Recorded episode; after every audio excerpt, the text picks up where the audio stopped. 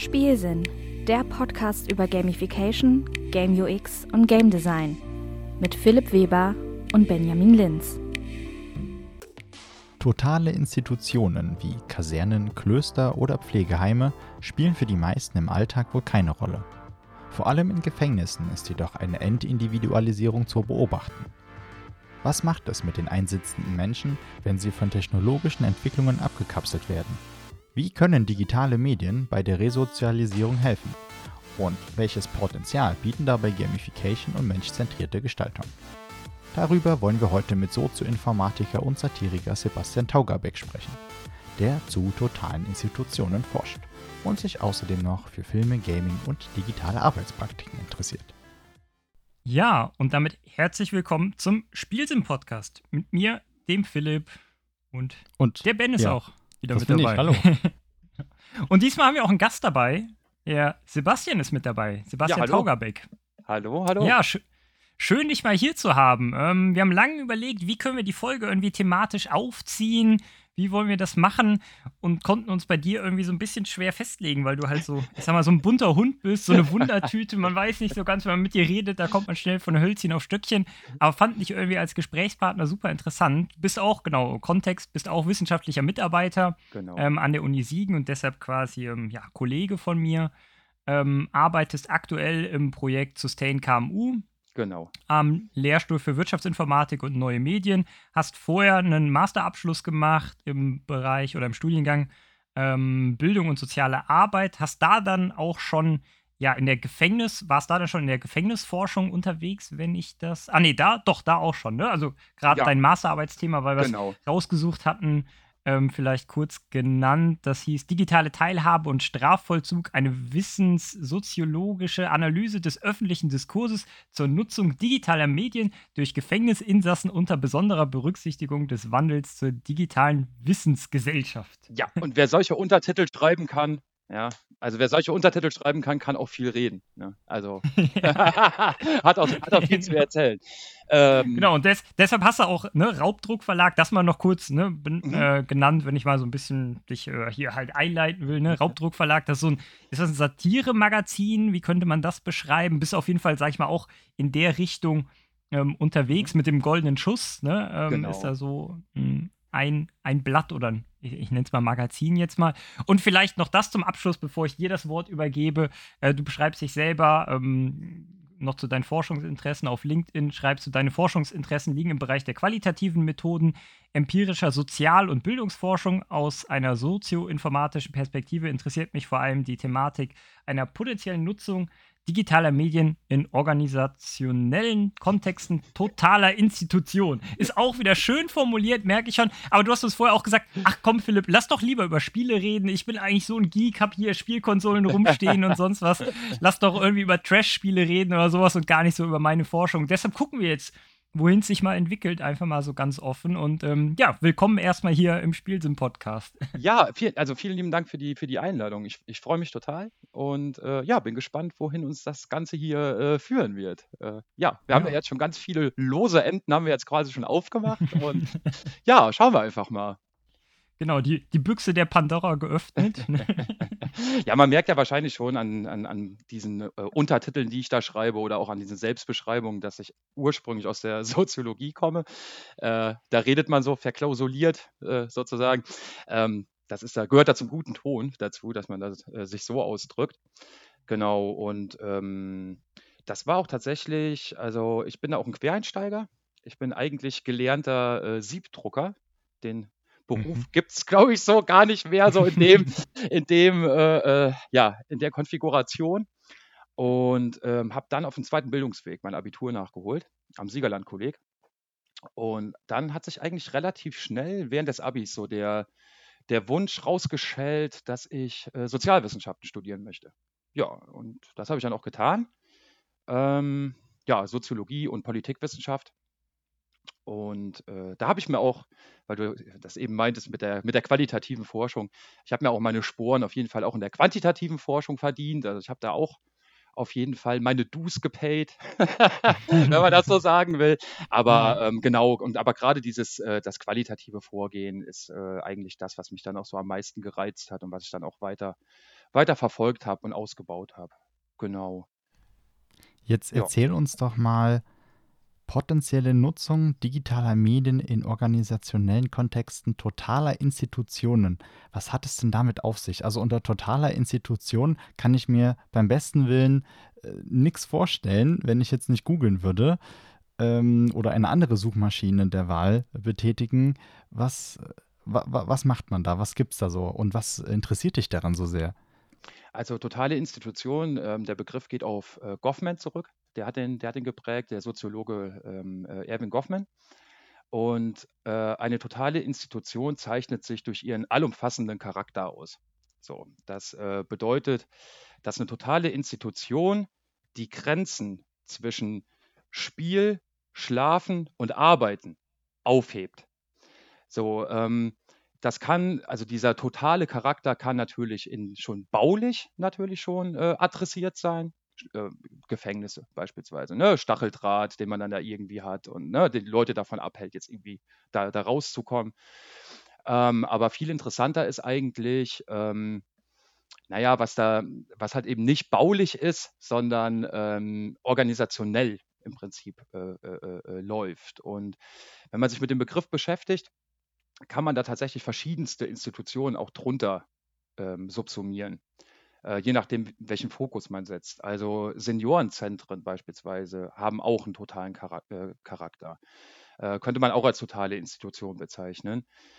Ähm, das Militär ist auch eine totale Institution. Also ähm, eine totale Institution zwing, zwingt auch tatsächlich, das ist auch ganz wichtig, dieser Zwang ist, ist wichtig da, ähm, die Individuen dazu, mit Leuten im Prinzip zu tun zu haben und sich zu sozialisieren, mit denen die sonst ja gar nichts zu tun hätten. Und das alles läuft natürlich unter so einer gewissen äh, Herrschaft und Kontrolle. Äh, ihr kennt das wahrscheinlich. Ähm, äh, ihr, kennt ihr den Film Clockwork Orange? Von Yep. Stan Stanley Kubrick. Ähm, da ist ja auch Guter die Szene. Film, sehr guter Film. ja, über Filme können wir auch reden, wenn ihr wollt. Ich glaube, das führt ein bisschen zu weit. Da müssen wir noch einen eigenen Podcast aufmachen. Ja, da ist ja diese, auch diese Szene, wo er quasi seine, seine Haft antritt. Und ähm, dann gibt er ja alles ab. Also seine Kleidung gibt er ab und äh, kriegt eine Nummer zugewiesen und äh, wird dann halt auch nochmal irgendwie da so durchsucht und dann irgendwie mit dem Wasserschlauch abgespritzt, so in der Art. Und das zeigt zum Beispiel auch ähm, ziemlich deutlich, wie diese Entindividualisierung da im Prinzip stattfindet. Ähm, auf der einen Seite ist es, muss das zu einem gewissen Grad natürlich gemacht werden, weil das sind ja Verwaltungsapparate. Und man muss die Leute natürlich auch irgendwie in so einen Verwaltungsapparat einfüttern können. Ähm, genau, also wenn man so viele, sage ich jetzt mal, individuelle Schicksale verwalten muss, dann geht das halt nicht, ne? dass, dass da jeder so sein, sein, sein eigenes Ding macht. Ähm, genau, und äh, ja, das kann man vielleicht auch noch sagen. Also bei totalen Institutionen, gerade beim Gefängnis, wird, wird da viel drüber dis diskutiert, dass die Leute natürlich auch ein, ne, ein Stück weit natürlich ihr, ähm, ja, ihre Individualität auch verlieren. Ähm, und äh, das hat Goffman auch ganz schön geschrieben. Also auch ein anderes Problem ist mit Blick auf die Resozialisierung, dass ja Insassen viel darüber natürlich klagen, gerade dann so mit Blick auf die Haftentlassung, dass sie im Prinzip ihre Zeit verschwendet haben. Ne? Also ihre Zeit im wahrsten Sinne des Wortes quasi nur abgesessen haben, aber nichts gelernt haben in der Zeit. Nichts, äh, was sie auf draußen vorbereitet oder was sie jetzt vielleicht irgendwie, ja, das ist, ja, das hat ein Problem. Und das ist auch ein Problem, was wir natürlich jetzt immer noch auch aktuell im, im, im äh, Strafvollzug ähm, haben. Also natürlich gibt es da Projekte, die versuchen genau das zu adressieren. Es gibt zum Beispiel Podknast. Mhm. ne, das ist zum Beispiel Podcast? So ein, genau, so ein Podcast-Projekt, was es gibt. Äh, Das machen, glaube ich, irgendwie zwei, zwei Haftanstalten oder so, machen da, glaube ich, mit, zwei oder drei. Es gibt verschiedene Interventionen, ähm, auch mit, also mit digitalen Medien. Ähm, aber deswegen ist es auch eine wissenssoziologische Diskursanalyse geworden, ähm, weil ich mir damals gedacht habe, wenn formal eigentlich festgelegt ist, dass gerade der deutsche Strafvollzug ne, eigentlich der, ausschließlich der Wiedereingliederung und der Resozialisierung der Insassen äh, äh, zu gelten hat. Das, das steht fest. Ne? Warum passiert das nicht? warum haben wir so wenig äh, Intervention in, in, in, in der Richtung? Und dann habe ich damals gedacht, da würde sich halt einfach eine Diskursanalyse äh, äh, anbieten, um einfach mal abzuklopfen, was ist denn das Bild, was nach draußen vermittelt wird? Wie sehen die Leute denn Strafvollzug an sich? Also ich meine, jeder hat ja eine Idee von Kriminalität und von Strafvollzug und von Gefängnissen.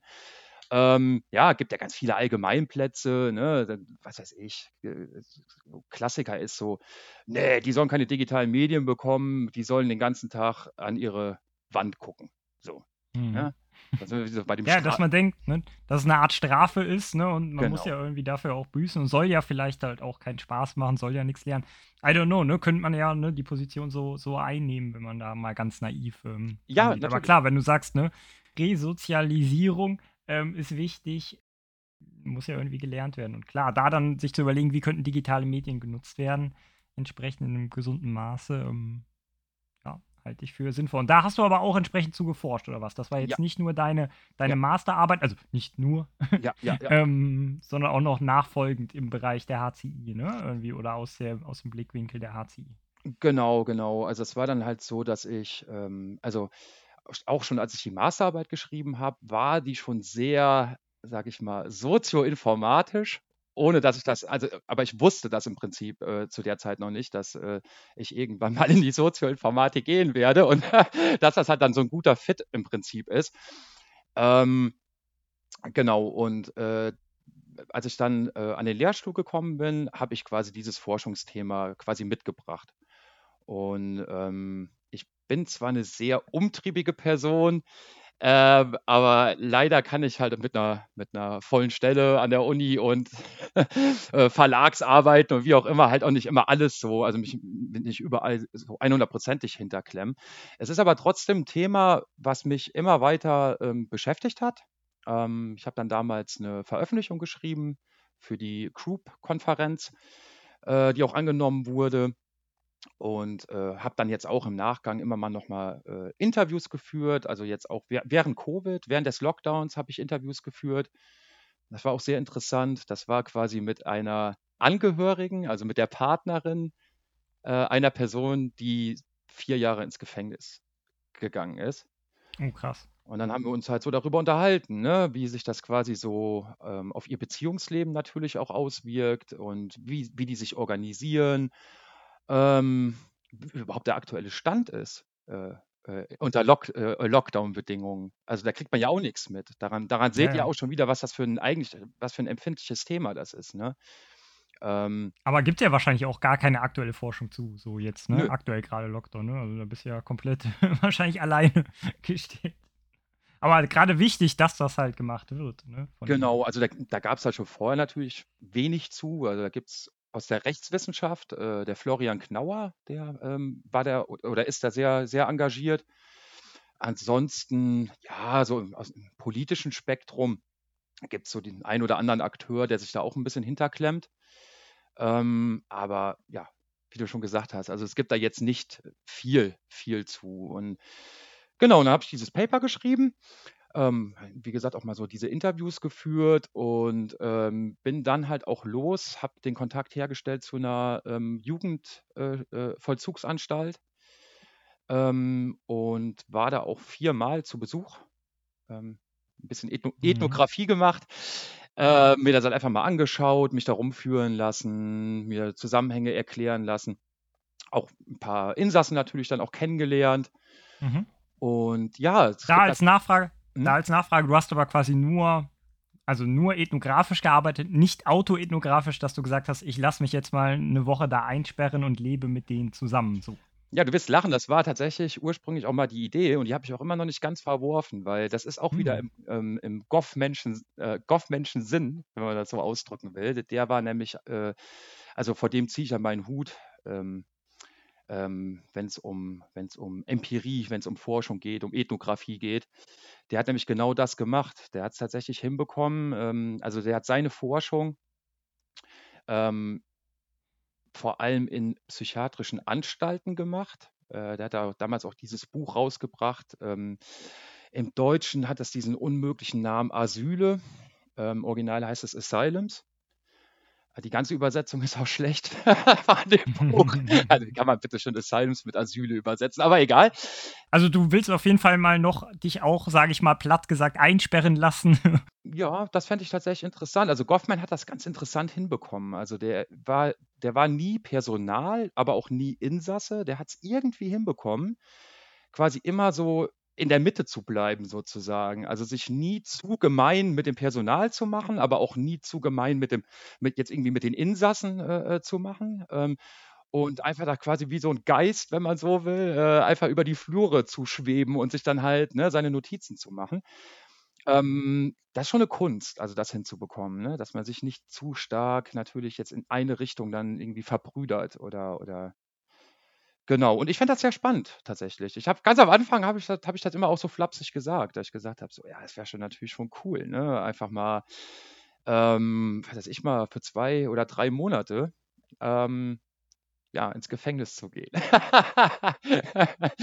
Ja, das klingt immer so das klingt immer so so so komisch, aber, ähm, ich glaube, da könnte man echt sehr, sehr interessante Studien tatsächlich, äh, rausmachen. Ja. Da können wir dich ja dann nochmal einladen, wenn du dann dort gewesen Gerne. bist, äh, wie es denn war und welche Potenziale du gesehen hast. Zum Beispiel für den Einsatz von digitalen Medien. Ähm, was mich interessieren würde, ähm, du hast ja auch von Entindividualisierung gesprochen und dass man sich dann so ein bisschen fühlt wie Zeitverschwendung und so weiter. Also wenn es ähm, dann darum geht, ist es ja eher so ein Dienst für die Gesellschaft. Also die Leute ja. sollen eingegliedert werden und es wird vermutlich äh, viel zu wenig so gesehen auf die Bedürfnisse der Insassen geachtet. Und ich denke auch mit dem Beispiel von dem Seniorenheim, was du gebracht hast, lässt sich das bestimmt auch anwenden. Also ich habe auch schon dann Sachen gehört, wo auf der einen Seite zum Beispiel dann Pflegerinnen und Pfleger überfordert sind und sich eben nicht die Zeit nehmen können, die eigentlich für die einzelnen Individuen sehr schön wäre oder wo man dann vielleicht am Essen spart, was ja wichtig ist, ja, gesunde Ernährung und so weiter und ähm, es dann vielleicht immer nur das Gleiche gibt und so weiter und so fort. Und da würde mich interessieren, inwieweit weißt du vielleicht selber, dass da was existiert oder denkst du dir auch selbst, dass man da zum Beispiel mit Gamification rangehen könnte, um ja. ähm, so verschiedene, ja, um, um das den Menschen ein bisschen leichter zu machen. Und ähm, genau, ich weiß nicht, ob dann Gefängnisalltag oder irgendwas verschiedene Sachen. Also du hast es auf jeden Fall schon direkt auf den Punkt gebracht. Also äh, es, es geht halt einfach wirklich, es geht um Resozialisierung und das ist im Prinzip nicht nur ein Dienst dann am, am Individuum, am Strafgefangenen, sondern halt natürlich auch äh, äh, an der Gesellschaft sozusagen. Weil man muss ja immer so, man muss sich das ja, ja, man muss sich das ja immer so vor Augen halten. Ähm, die, die Leute, die da ins Gefängnis reingehen, die kommen auch irgendwann wieder raus. Und das ist ja auch richtig so. Und wenn man aber, sage ich jetzt mal, Individuen für, für, für eine so lange Zeit ähm, quasi äh, unter solchen Bedingungen, also unter solchen strukturellen Bedingungen äh, quasi einsperrt, ähm, verlieren die natürlich auf, auf lange Sicht den Sinn für das Leben da draußen. Das ist ja ganz klar. Ne? Also ähm, es, gibt ja, es gibt ja auch die Fälle, dass zum Beispiel gesagt wird, ähm, äh, Leute werden erst richtig kriminell, wenn sie dann im Gefängnis gewesen sind. Ne? Weil dann triffst du natürlich genau auf die richtigen Leute und bist dann ja quasi auch noch dazu. Hast du schon so deine Peer Group, ne? Dann ja, genau, Ort. genau. Genau, also es wird ja zum Beispiel auch total pedantisch darauf geachtet, dass ähm, zum Beispiel äh, äh, ehemalige Kontakte mehr oder weniger abgebrochen werden, ne? Ähm, weil man sich halt sagt, ja gut, ansonsten, ja, wenn die da jetzt weiter den Kontakt da, da pflegen, dann kommen die halt wieder genau wieder in die, in die alte Schiene da quasi rein.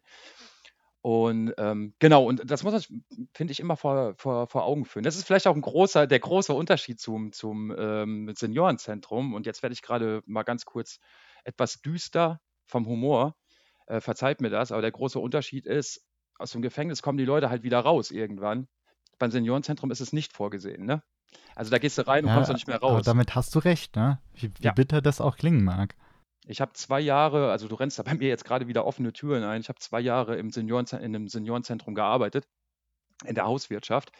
da hatte ich eigentlich die perfekte Stellung, weil du bist nie zu krass involviert mit den Pflege, Pflegeaspekten und hast quasi immer deine Küche, in die du dich ja natürlich auch zurückziehen kannst, aber du hast trotzdem den Kontakt zu den Leuten. Und ähm, ja, was soll ich sagen? Also du hast ja schon den Pflegenotstand, das ist ja schon im Prinzip angesprochen. Also es ist alles wahr, was ihr so hört. Also die äh, äh, Pflegenden, die haben da zum Teil haben die weniger als eine Minute oder zwei ähm, auf, auf, auf den äh, ähm, ja, ähm, Pflegebedürftigen.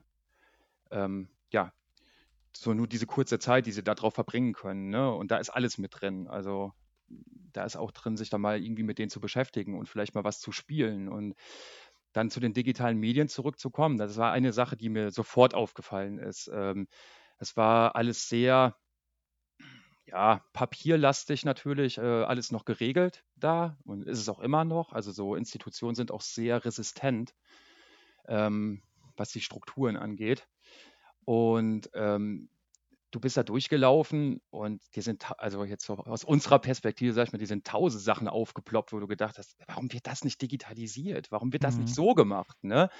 Und äh, auch was die, was die Beschäftigung der Leute halt auch angeht. Ne? Ich meine, das ist natürlich auch alles eine Generationenfrage. Ich habe immer den, so, so den Witz gemacht, so, ähm, wenn jetzt irgendwie unsere Elterngeneration äh, oder wir irgendwann äh, dann da in, ins Seniorenzentrum müssen, äh, wir würden, wir würden, äh, ja, wir würden da einen Aufstand machen, ne? Weil es gibt da auch nichts. Also die, die Leute, die jetzt die jetzt gerade derzeit da in einem, in einem äh, Seniorenzentrum sind, die haben keine digitalen Medien. So, die haben kein Internet. So, dass die, Belegschaft, ja, klar, das Personal, aber auch nur in dem Maße, wie sie es halt irgendwie benötigen. Ne? Ähm, da gibt es keine großartige Digitalisierung. Da hat man vielleicht in einem kompletten äh, äh, äh Pflegeheim zwei PCs stehen. So, da wird alles noch hier handschriftlich und, und äh, ja, alles noch handschriftlich gemacht. Und das ist ja, und das passt dann auch wieder eigentlich ganz gut zu dieser ganzen Klassforschungssache. Äh, äh, äh, äh ähm, ich habe damals meine Masterarbeit ja auch unter diesen unter diesem gesellschaftlichen Wandel zur äh, Wissensgesellschaft geframed. Und das ist ja auch so ein Ding, das darf man nicht vergessen. So, da draußen findet ja eine Welt statt und die verändert sich. Und wenn ihr euch einfach mal anschaut, was in den letzten 10, 15 Jahren passiert ist, wie viele kleine, eigentlich ja schon fast Revolutionen wir erlebt haben, ne? Beispiel Smartphones. Ja, das sind eher große. Ja, also das ist wirklich, das ist der Wahnsinn. Werden ne? größer, ne? ja. Genau, genau. Die ja. finden einfach irgendwie, die finden, ja, die, ich finde das immer wieder interessant, ne? Die finden einfach irgendwie so beiläufig irgendwie statt. Und man muss sich wirklich dann manchmal so zurücknehmen und das Ganze nochmal irgendwie entfremden. Und das überhaupt, äh, ja, ähm, oder anderes Beispiel, was jetzt unter, unter den Lockdown-Bedingungen im Prinzip passiert ist. Also ich weiß doch, als ich, äh, weiß ich nicht, vor vier, fünf Jahren habe ich darüber nachgedacht, äh, äh, Skype zu deinstallieren, ja, weil es mir auf den Keks gegangen ist, dass sich das ständig, ständig mit irgendwas geöffnet hat und, und ja, und äh, die P Leistung so runtergerissen hat vom PC und das einfach nicht gang und gäbe war, dass man da irgendwie großartig Videotelefonie macht. So, also ich weiß nicht, wie das bei euch war, aber bei mir war es so, vor, vor, vor dem ganzen Lockdown, das war die absolute Ausnahme, ne? dass man sich da irgendwie in einem Zoom-Call oder was weiß ich was getroffen hat. Ähm, und das ist ja auch eine kleine Revolution. Äh, jetzt sitzen wir hier und machen, machen gerade einen Podcast-Beitrag ne? Ähm, mit, mit, mit Software, die wir, die wir vor, vor ein paar Jahren noch nicht mal auf dem Schirm gehabt haben. Und ähm, genau, und da kurz wieder den, den Bogen zu spannen zu dieser ganzen Wissensgesellschaft, das ist es, das ist halt einfach das Ding. Ähm, wenn man sich die letzten Jahrzehnte halt einfach anschaut, da sind unfassbare Dinge, Dinge passiert. Und für uns sind das Selbstverständlichkeiten. Ja, wenn ich, äh, für uns ist das sogar bequemer. Ja, also ich käme jetzt nicht mehr auf die Idee, mir ein Zugticket am Automaten zu ziehen. Ja, äh, total umständlich. Aber man darf natürlich nicht die Leute vergessen, die naja, da nicht so mitgenommen worden sind oder nicht mitgenommen werden. Und jetzt ist natürlich jetzt ein Extrembeispiel, ja, die wenigsten Leute gehen jetzt irgendwie zehn Jahre ins Gefängnis, aber bleiben wir mal bei den zehn Jahren. Äh, da kann so viel passieren. Und ähm, da kann man, könnte man natürlich auch versuchen, das jetzt irgendwie im Strafvollzug äh, äh, äh abzufedern. Natürlich werden da auch Sachen gemacht. Also das wäre jetzt natürlich auch eine falsche Darstellung, jetzt zu sagen, da geht gar nichts. Also die haben auch ihre Bildungsangebote, das natürlich immer stark nach der Anfrage natürlich richtet, ähm, haben auch hier und da ihre Projekte. Aber im Großen und Ganzen, wie willst du quasi in diesem, in dieser totalen Institution, die ja davon lebt, abgeschottet zu sein von der Außenwelt? Wie willst du, sage ich mal, eine Medienkompetenz vermitteln? Wie soll das überhaupt möglich sein? Und ähm, das sind dann so triviale Dinge wie, ja, man steht vor der Haftentlassung und dann geht es um die Jobsuche. Vielleicht will man sich ein Auto kaufen, ja, damit man zum Job kommt. Man braucht eine Wohnung. Ähm, da habe ich noch gar nicht angefangen mit, mit, dem, ganzen, mit dem ganzen Thema ähm, Außenkommunikation. Ja, also ist natürlich auch vom Vorteil, wenn man vielleicht auch schon mal mit der Außenwelt dann, dann doch auch schon mal wieder regelmäßigen Kontakt hat, damit man nicht rauskommt und, und im Prinzip gar nichts hat. Ne?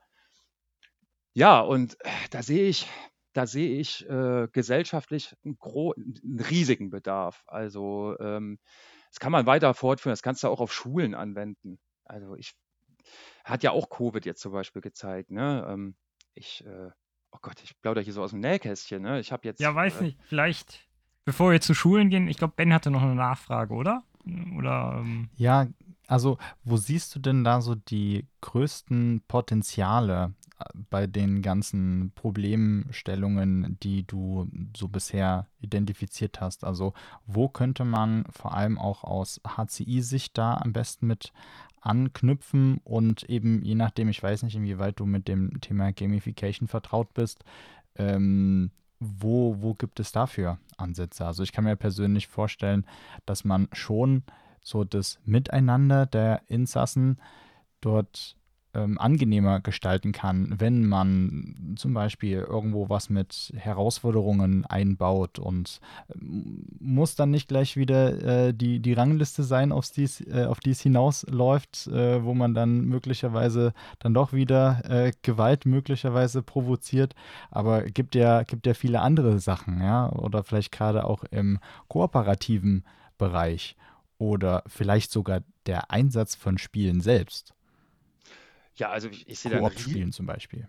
allgemein sehe ich da einfach ein Riesenpotenzial. Wir haben ähm, vor ein paar Jahren, äh, als ich auch diese Dis, ähm, Diskursanalyse äh, quasi veröffentlicht habe, haben wir auch eine Design Fiction geschrieben.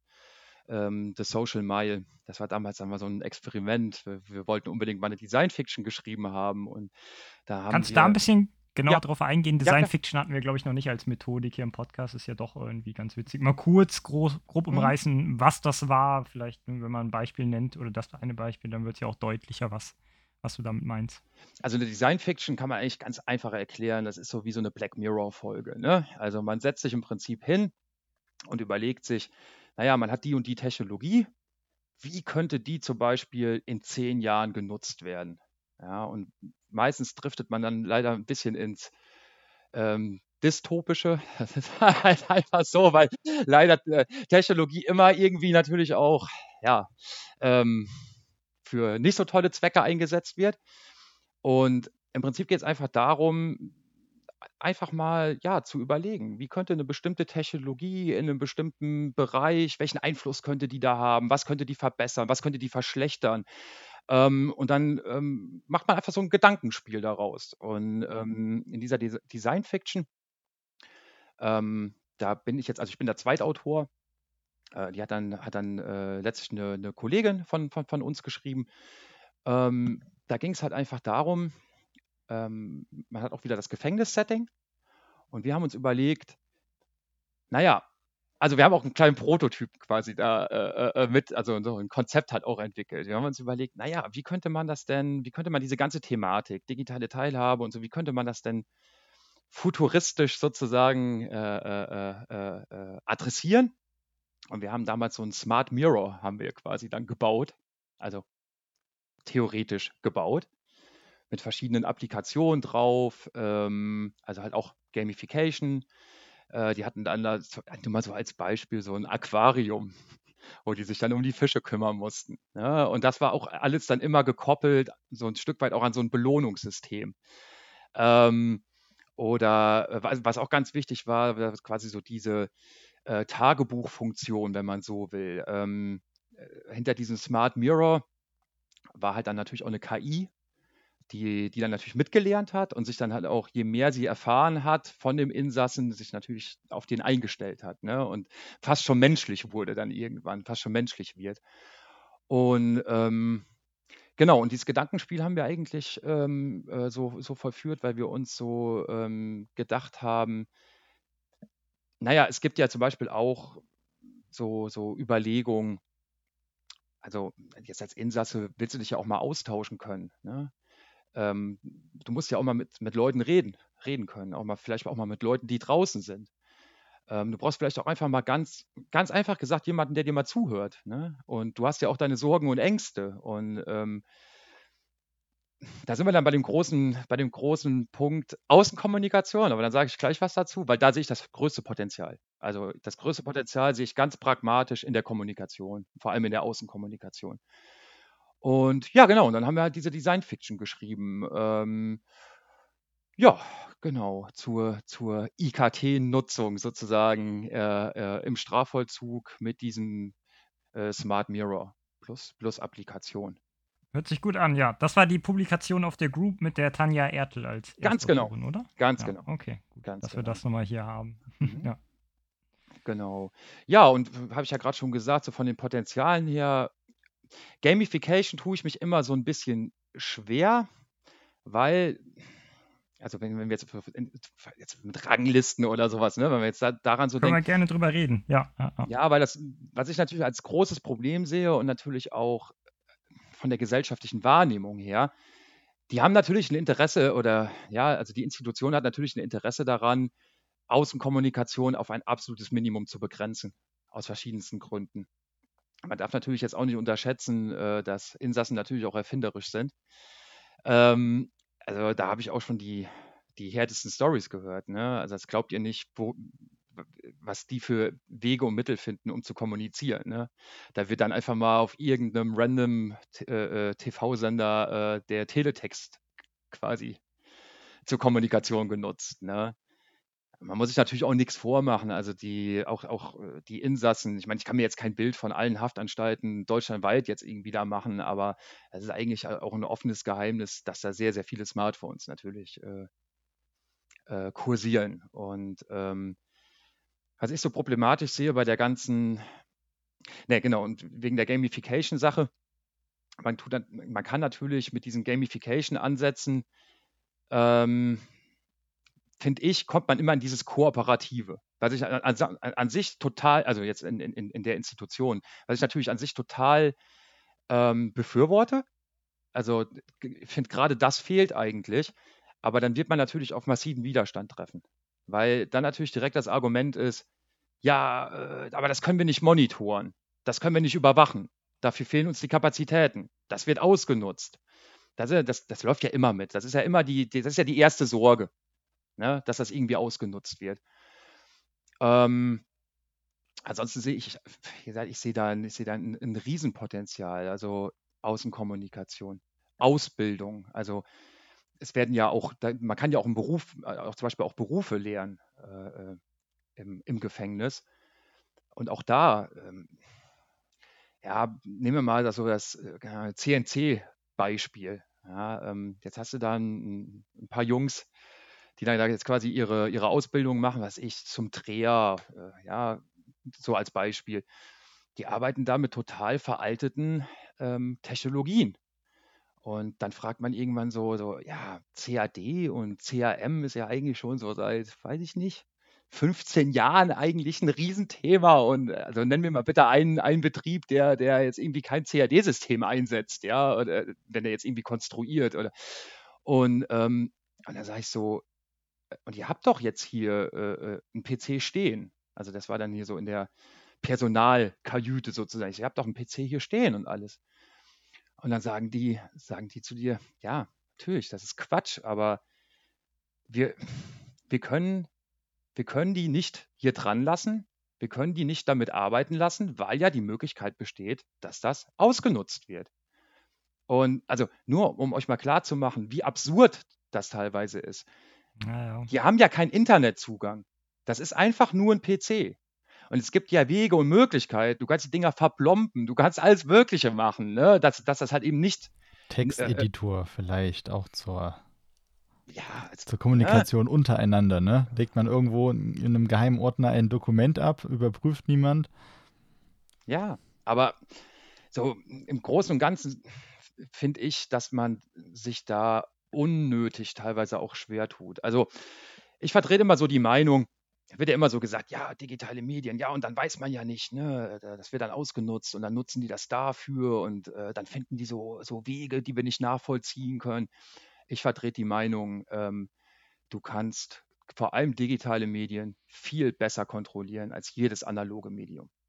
Also ich alleine die Möglichkeiten, die du hast, in handschriftlichen Briefen äh, da Codes einzubauen, ja, nehmen wir hier dieses, äh, dieses, der Klassiker ist ja hier diese unsichtbare Tinte, ja. So, ich weiß, macht jetzt halt auch keiner mehr, ja. Aber es gibt ja x Möglichkeiten, quasi so ein Artefakt im Prinzip zu fälschen, ja, also da irgendwie was reinzumogeln. Und dann würde ich jetzt zum Beispiel sagen, ja, wenn wir jetzt da, sagen wir mal, E-Mail jetzt irgendwie äh, einführen würden. Es ist ja nicht gesagt, dass die Leute das dann frei, wie sie gerade wollen, dann irgendwie nutzen können. Man kann das ja unter eine Beobachtung stellen.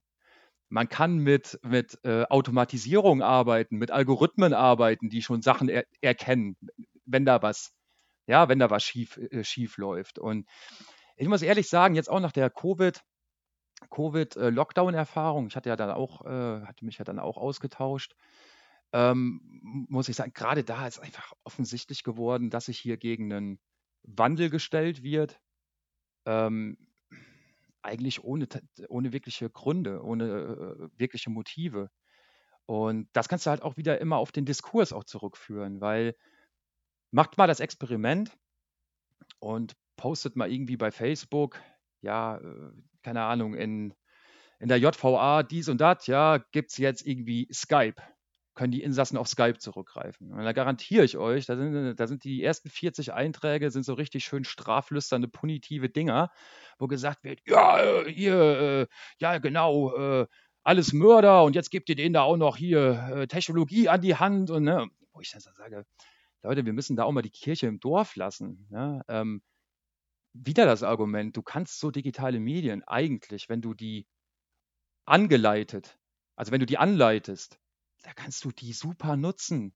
Und was soll denn da passieren? Also, was soll dann passieren? Ja, äh, äh, wenn, wenn, wenn, du da eine vernünftige Anleitung hinterpackst und natürlich auch das, die, die ganze Sache monitorst. Ne? Und ähm, ja, da wird sich oftmals wird sich da, wird sich da sehr schwer getan, finde ich, wo, wo man das eigentlich gar nicht müsste. Ähm, auch wenn das jetzt vielleicht ein bisschen flapsig ist, aber das kann man, finde ich, also irgendwie auf den ganzen deutschen Staatsapparat irgendwie übertragen. Irgendwie sind wir die Meister da drin und äh, so gerade was Digitalisierung angeht, immer, immer so lange äh, äh raus und, und äh, da, davon wegzuhalten, bis es halt einfach nicht mehr geht. Ah, in, den, in den Seniorenzentrum in ein paar Jahren, ne? wie gesagt. Also wenn da. Ja, ich denke auch. Wenn wir langsam dahin kommen, ne, dann nehmen wir einfach unsere PCs mit. ja, genau. der Technik. Genau, also noch vielleicht noch ganz kurz zu dem ganzen, äh, zu dem Gamification-Ansatz, äh, wenn man das jetzt mal so, den Begriff mal so allgemein nimmt, da gibt es ja. natürlich Potenziale. Also ich sehe das gerade bei, äh, äh, wenn man jetzt im Bereich äh, Pflege, ähm, nur weil man jetzt ein älteres Semester ist, hat man ja nicht aufgehört, dazu zu lernen, erstens mal. Und man hat ja nicht aufgehört zu kommunizieren und man hat ja auch nicht aufgehört zu spielen. Ja, das ist ja, habe ich ja eben schon mit Goffman gesagt, so, das ist ja eine der Säulen, ja, des Menschseins. Ist ja irgendwie neben Schlafen und Arbeiten spielen, ne? So, das gehört ja dazu. Und man lernt ja ohne Menge. Homo Ludens sei an der Stelle auch nochmal genannt, ne? Der, der spielende Mensch von Johann Heusinger, ist ja auch schon sehr viele Jahrzehnte her. Und was sich da in dem Bereich alles der Computerspiel- oder der Spielwissenschaften getan hat, also ähm, ja, die Spielkultur, die wird ja auch immer dichter und da bildet sich ja ganz viel. Für manche mag das vielleicht noch so ein Paralleluniversum sein, auf, auf das da kein wirklicher Zugriff ist, aber gerade so in unserer Generation, sage ich mal, hat ja eigentlich fast jede Person irgendwie einen, einen Bezug dazu. Und selbst wenn es eben nur die Brettspiele sind. Ja, Ja, absolut. Äh, absoluter äh, Sozial Sozialisierungsfaktor äh, natürlich auch, ne? Das gemeinsame Spielen, ja. Ja, völlig egal, ob, ob das jetzt ein Brettspiel ist oder ob das jetzt äh, äh, ein Videospiel ist, ne? Und ähm, ja, ich sehe da auf jeden Fall äh, ein großes Potenzial. Und ähm, wenn man dann auch wieder auf die Kommunikation geht, ich kann euch da ein schönes Beispiel nennen. Äh, das war auch zu der Zeit, wo ich quasi im Seniorenzentrum gearbeitet habe. Ähm, da haben damals ähm, ein paar der Insassen, ähm, die waren so unzufrieden mit dem, mit dem Essen, was sie da bekommen haben. Das war halt, muss ich halt auch aus meiner Perspektive sagen, ne, da hapert es natürlich auch an allen Ecken. Äh, natürlich kannst du, kannst du, wenn du so eine große Organisation hast mit so vielen, äh, ähm, sage ich jetzt mal, Einzelschicksalen, Individuen, da kannst du natürlich nicht losgehen und alles frisch kochen. Und das ist halt so. Da hast du eine gewisse Fahrtabhängigkeit natürlich auch drin. Ja, und jetzt sind da aber ein paar dann losgegangen und haben Fotos gemacht.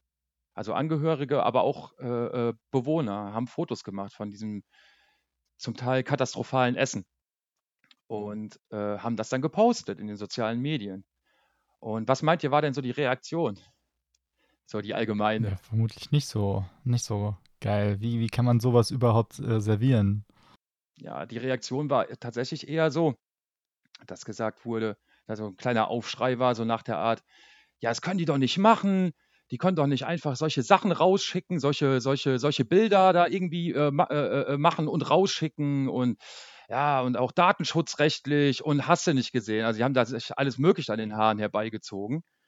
Ähm, wo man halt auch einfach wieder sieht, ja, jetzt haben die, natürlich, man ist da immer von ausgegangen, ja, gerade diese Klientel hat halt keine großartigen sozialen Medien und die totale Institution bringt natürlich auch ein Stück mit, dass sie halt eben abgeschottet sind. So, wenn das jetzt aber plötzlich aufgebrochen wird, dann, dann fangen die Probleme an. Ne? Und die haben ja nur darauf aufmerksam gemacht, dass das Essen, was die da bekommen, halt Trash ist. So, und dann sollte man eigentlich meinen, dass man da gesellschaftlich so mit umgeht, dass man da halt sagt, boah, da müssen wir jetzt echt was machen. Also, das geht ja so nicht. Aber stattdessen wurde halt eher so argumentiert, so, ja, aber das geht natürlich nicht. Also, dass da jetzt hier irgendwelche Fotos gemacht werden und gepostet werden und äh, äh da quasi auf Missstände, also das ist gar nicht als Missstand im Prinzip äh, äh betrachtet worden. Mhm. Ähm, ja.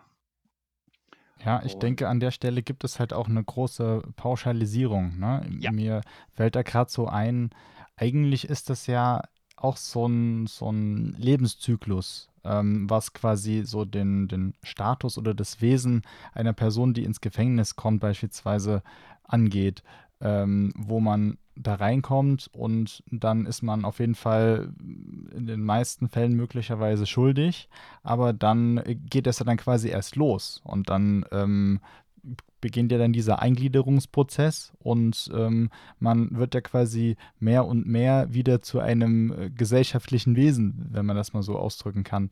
Und ähm, es ist halt eben nicht da die, wenn wir fünf Jahre nehmen, wenn wir zehn Jahre nehmen, die ganze Zeit bis zum Tag der Entlassung halt dieser, dieser böse Mensch. Klar, äh, gewisse Taten kann man einfach nicht wieder äh, gut machen in, in dem Sinne. Ne? Also du kannst ja zum Beispiel einen, einen, einen Tod nicht wieder rückgängig machen oder andere Dinge. Aber ja, da gibt es sicherlich auch noch viel wie du schon sagst, Aufklärungsbedarf in dem Bereich. Ich hoffe, da kann die Forschung gerade auch aus der Human-Computer-Interaction helfen, da ein bisschen ähm, ja, das Ganze voranzubringen und gerade auch mit Technik zu unterstützen. Definitiv. Also du hast jetzt gerade von Pauschalisierungen gesprochen. Äh, ich würde das zum Beispiel auch als Deutungsmuster äh, bezeichnen. Also wenn du hier, also das halt aus der Diskursforschung, ähm, jeder von uns hat ja ein Bild von, von, von Themen. Ja, jeder von uns hat ein Bild irgendwie vom Strafvollzug, von Gefängnissen und es ist ja natürlich zum größten Teil medial vermittelt. Und du hast vielleicht gerade auch, auch schon selbst äh, gemerkt, du hast direkt so das Beispiel gebracht mit, ähm, mit einem Mörder im Prinzip. Wenn man sich mal die Zahlen anschaut, wer tatsächlich in, in, in äh, Strafvollzugsanstalten äh, äh, einsitzt, das sind die ärmsten Schweine zum, zum Großteil. Ja, die sitzen da wegen Beschaffungskriminalität, weil die drogensüchtig sind, zum Beispiel ja, weil die mit den falschen Leuten unterwegs waren. Ähm, da ist viel, natürlich viele Drogendelikte, ja, die sich natürlich auch immer wieder danach richten, in welchem Bundesland du jetzt gerade lebst, ja. Ähm, diese wirklich krassen Fälle ähm, hast du kaum.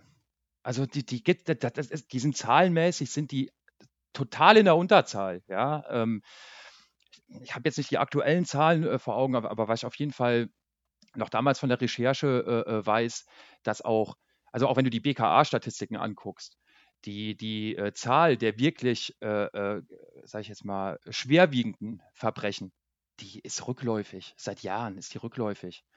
Ähm, was gestiegen ist, sind ähm, tatsächlich solche äh, Diebstahldelikte. Ja, oder in der schlimmeren Version halt Raub. Also, ne, ihr merkt, mhm. in, in, äh, äh wohin die Reise da geht. Ne? Also, äh, man darf auch immer nicht vergessen, dass gerade sowas wie der Strafvollzug natürlich, ähm, jetzt mal brutal ausgedrückt, oftmals auch ein äh, Instrument ähm, der Bestrafung für, naja, bestimmte gesellschaftliche Schichten auch ist. Ne? Also jemand wie, also wir müssten, wir müssten uns schon viel leisten, sage ich jetzt mal, damit wir irgendwie äh, ins Gefängnis kommen.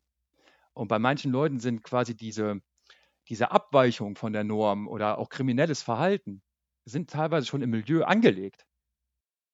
Ähm, ne, also ich finde, das darf man immer nicht vergessen. Also da sitzen halt auch Menschen ein und äh, so das beste Beispiel ist ja immer so, ja, die Pädophilen, ne? Da wird ja immer so, die Pädophilen, ja, Leute, lassen wir doch mal die Kirche im Dorf. Ey. Wie viele Leute, so, was glauben die Leute denn, wie viele Pädophile, ja, also mal davon abgesehen, dass du als Pädophiler auch dann erstmal irgendwie aktiv werden müsstest, ja, äh, und dann irgendwie straffällig zu werden, ja, da gibt es ja eine riesige Dunkelziffer, ja.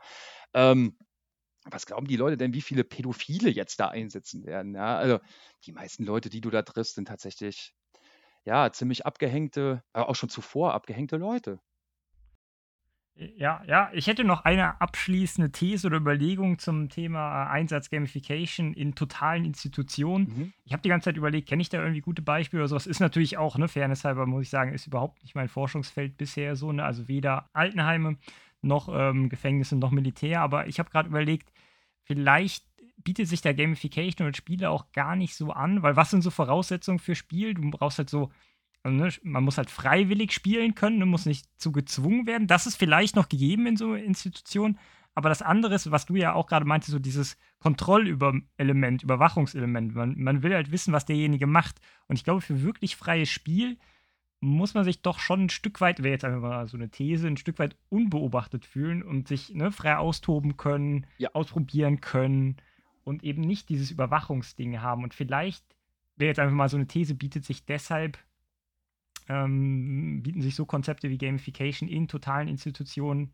schon mal ähm, schlechter an. Oder zumindest ist das so ein Punkt, ne, der auf einem abstrakten Level auf jeden Fall ähm, diskutiert werden müsste, inwieweit da Kontrolle vor allem, ne, das Element ja. nicht ja. clasht mit äh, freier Entfaltung im Spiel. Ne? Ja, ja, also da gebe ich dir, da gebe ich dir auf jeden Fall recht. Also diese Freiheit brauchst du äh, einfach ähm, zum Spielen. Das ist so. Das ist so. Es funktioniert ja nicht unter Zwang. Ja. Ja, und ansonsten trifft das halt direkt in diese, in diese Vergleich, äh, äh, äh, sage ich jetzt mal so, äh, Competition, Konkurrenz natürlich dann, ja. dann ab. Ne? Gibt ja zum Beispiel auch in der, in der Industrie, äh, gibt es ja auch Gamification-Ansätze.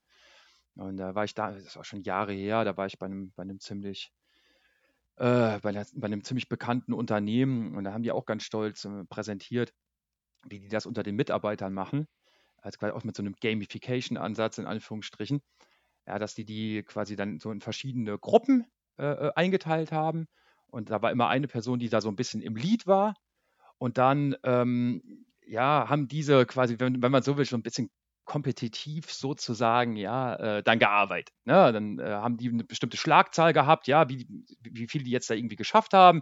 Und das wurde dann verglichen. Und da gab es dann bestimmte Boni. Und ähm, kann, man, kann man gut finden, kann man schlecht finden, macht vielleicht irgendwie im Industriekontext sogar Sinn. Ähm, aber, aber hast halt auch wieder das Kontrollelement, ne? Absolut. Da, wo, zu dem Zeitpunkt, wo der Manager dann drüber gucken kann und seine Teams ja. sehen kann und sagen kann, ey, dann befördere ich doch lieber Team A, was jetzt am besten war, und entlasse am Ende des Jahres Team Z mit der schlechtesten Performance und stelle mir ein neues Team ein, ne? Dann äh, wird es halt sehr problematisch direkt. Ne? Ja, auf jeden Ja. Fall.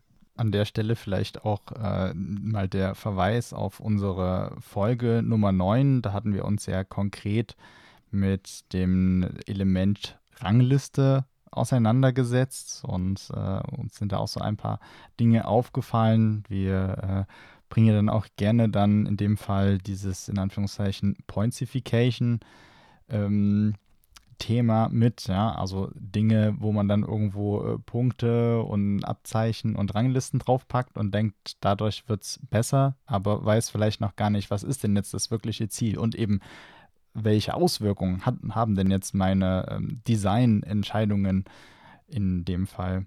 Und äh, ja, ich finde das auch mit dem Gefängnisbeispiel sehr interessant, wenn man überlegt, gerade so aus sozioinformatischer Sicht, wo man sich ja überlegt, welche Auswirkungen hat die Nutzung von Technik oder eben das, was du vorhin auch gesagt hast mit der Design Fiction auf eine Gesellschaft, auf verschiedene ähm, Gruppierungen, wie auch immer. Und da so die Vorstellung, eigentlich, oder es ist eine, eine, eine Hypothese aus dem bisher Gehörten, ähm, gewöhnen sich die meisten Leute doch dann die Technik eher ab im, äh, während eines solchen Aufenthalts, oder? Das ist ja dann eher wie so ein Entzug. Und was macht das dann mit denen, wenn die, wenn wir zum Beispiel von dem äh, zehn Jahre oder lass es vielleicht auch nur fünf Jahre Beispiel sein, wenn die dann halt rauskommen und kriegen dann ne, so ein bisschen wie vielleicht in, in Filmen, wo man dann äh, 70 Jahre in der Zukunft rauskommt und so die komplette Welt ist anders. So schlimm dann vielleicht nicht, aber diverse Sachen, weiß ich nicht, vielleicht hört man noch was von der Berichterstattung, ähm, dass dann noch irgendwelche News immerhin mit äh, ins Gefängnis vordringen, aber das verändert ja dann eben auch so ein bisschen, wie bei älteren Leuten äh, auch den, vor allem den Zugang zu diesen Ja. ganzen Änderungen. Gibt es du was da auch an. Forschung in die Richtung oder ähm, was weißt du da? Also da sprichst du was Wichtiges an, wenn du sagst, wenn du von, von Zugängen sprichst. Ähm, ich glaube, das ist halt auch einfach mit, mit das Hauptproblem. Ähm, es geht ja gar nicht darum, jetzt plötzlich, äh, also jetzt irgendwie loszugehen und plötzlich alle Insassen jetzt irgendwie dazu zu nötigen, äh, jetzt irgendwie zu spielen oder digitale Medien zu nutzen. Aber die Möglichkeit sollte, sollte da sein.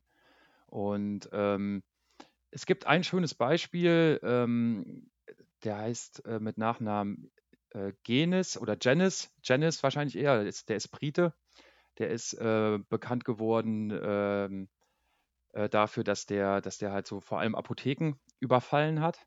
Ja, der war halt auch äh, drogensüchtig und hat halt ähm, Apotheken überfallen und der hat sich dadurch ausgezeichnet, dass er sich immer bei den Leuten entschuldigt hat, während er die überfallen hat. Und also das war denen halt einfach total unangenehm, da, ja, ja, die Leute jetzt überfallen zu müssen. So.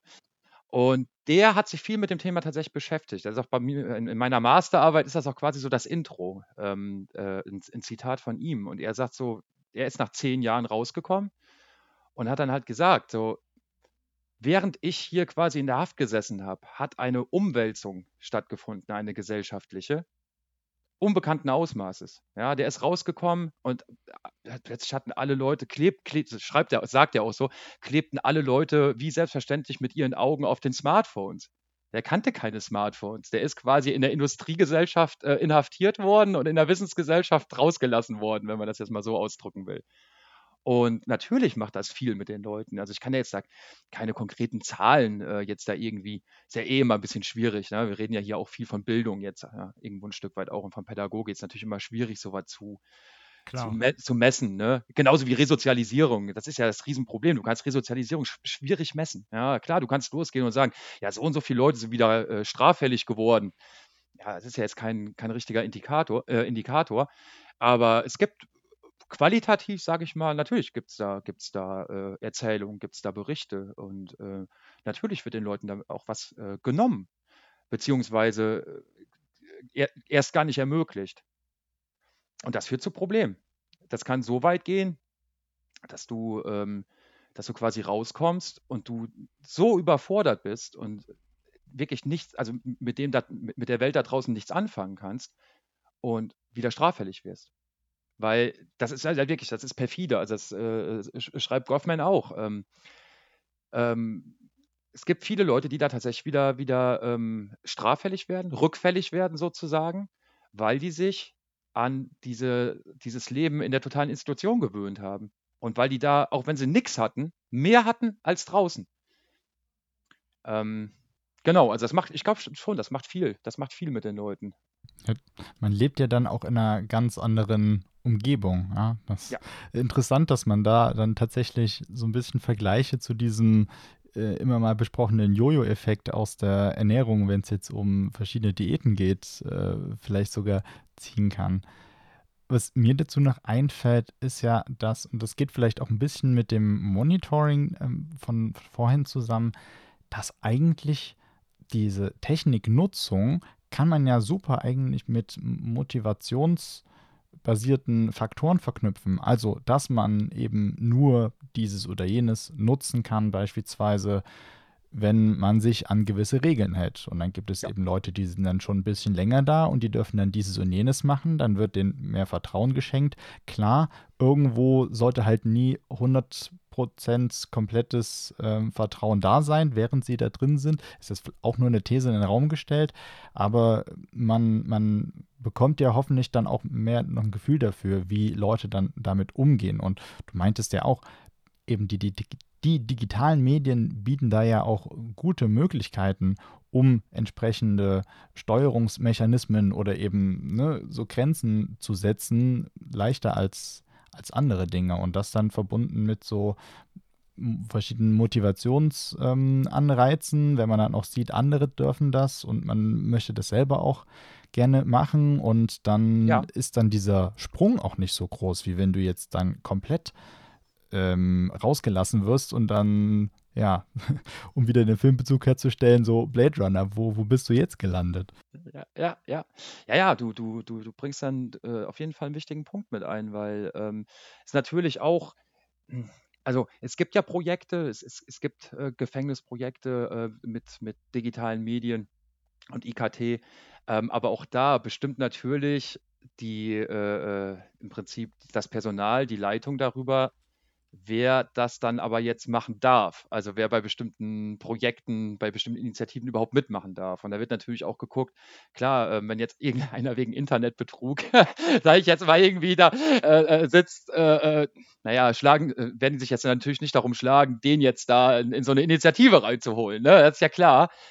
Ähm, genau, natürlich gibt es Bestrebungen, aber ähm, ja, das unterliegt natürlich trotz allem auch immer so der, ja, dann letztlich wieder dem Personal und der Leitung. Und ähm, ich glaube, da wird viel Potenzial verschenkt, tatsächlich. Ähm, man muss das ja alles gar nicht so, so kompetitiv oder sowas sehen. Einfach mal ganz alltagsweltlich äh, äh, äh, äh sozusagen. Ne? Wieder Thema Außenkommunikation.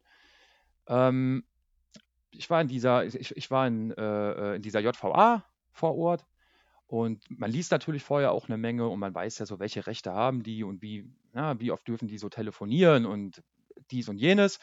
Wobei das natürlich auch wieder nach Bundesland komplett verschieden ist. Ja, äh, Föderalismusreform so als, als äh, äh, Stichwort. Also die Bundesländer bestimmen da selbst drüber, in welchem Ausmaße die das quasi erlauben und das machen. Und dann nehmen wir doch einfach mal so ein ganz einfaches Beispiel, äh, Skype. Ja, es gab mal so eine, so ein so eine Initiative.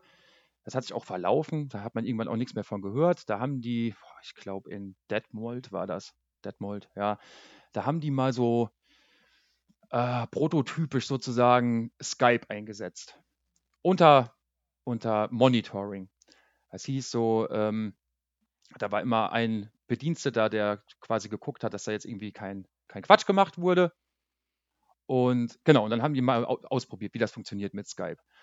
Und alleine da, also die Grundvoraussetzung, wie die dann das Skype benutzt haben, ja, das ging dann halt auch nur, also ich meine, ich, ich kriege das nicht mehr ganz rekonstruiert, aber es war so, dass selbst unter diesen Bedingungen keine freie Kommunikation stattgefunden hat.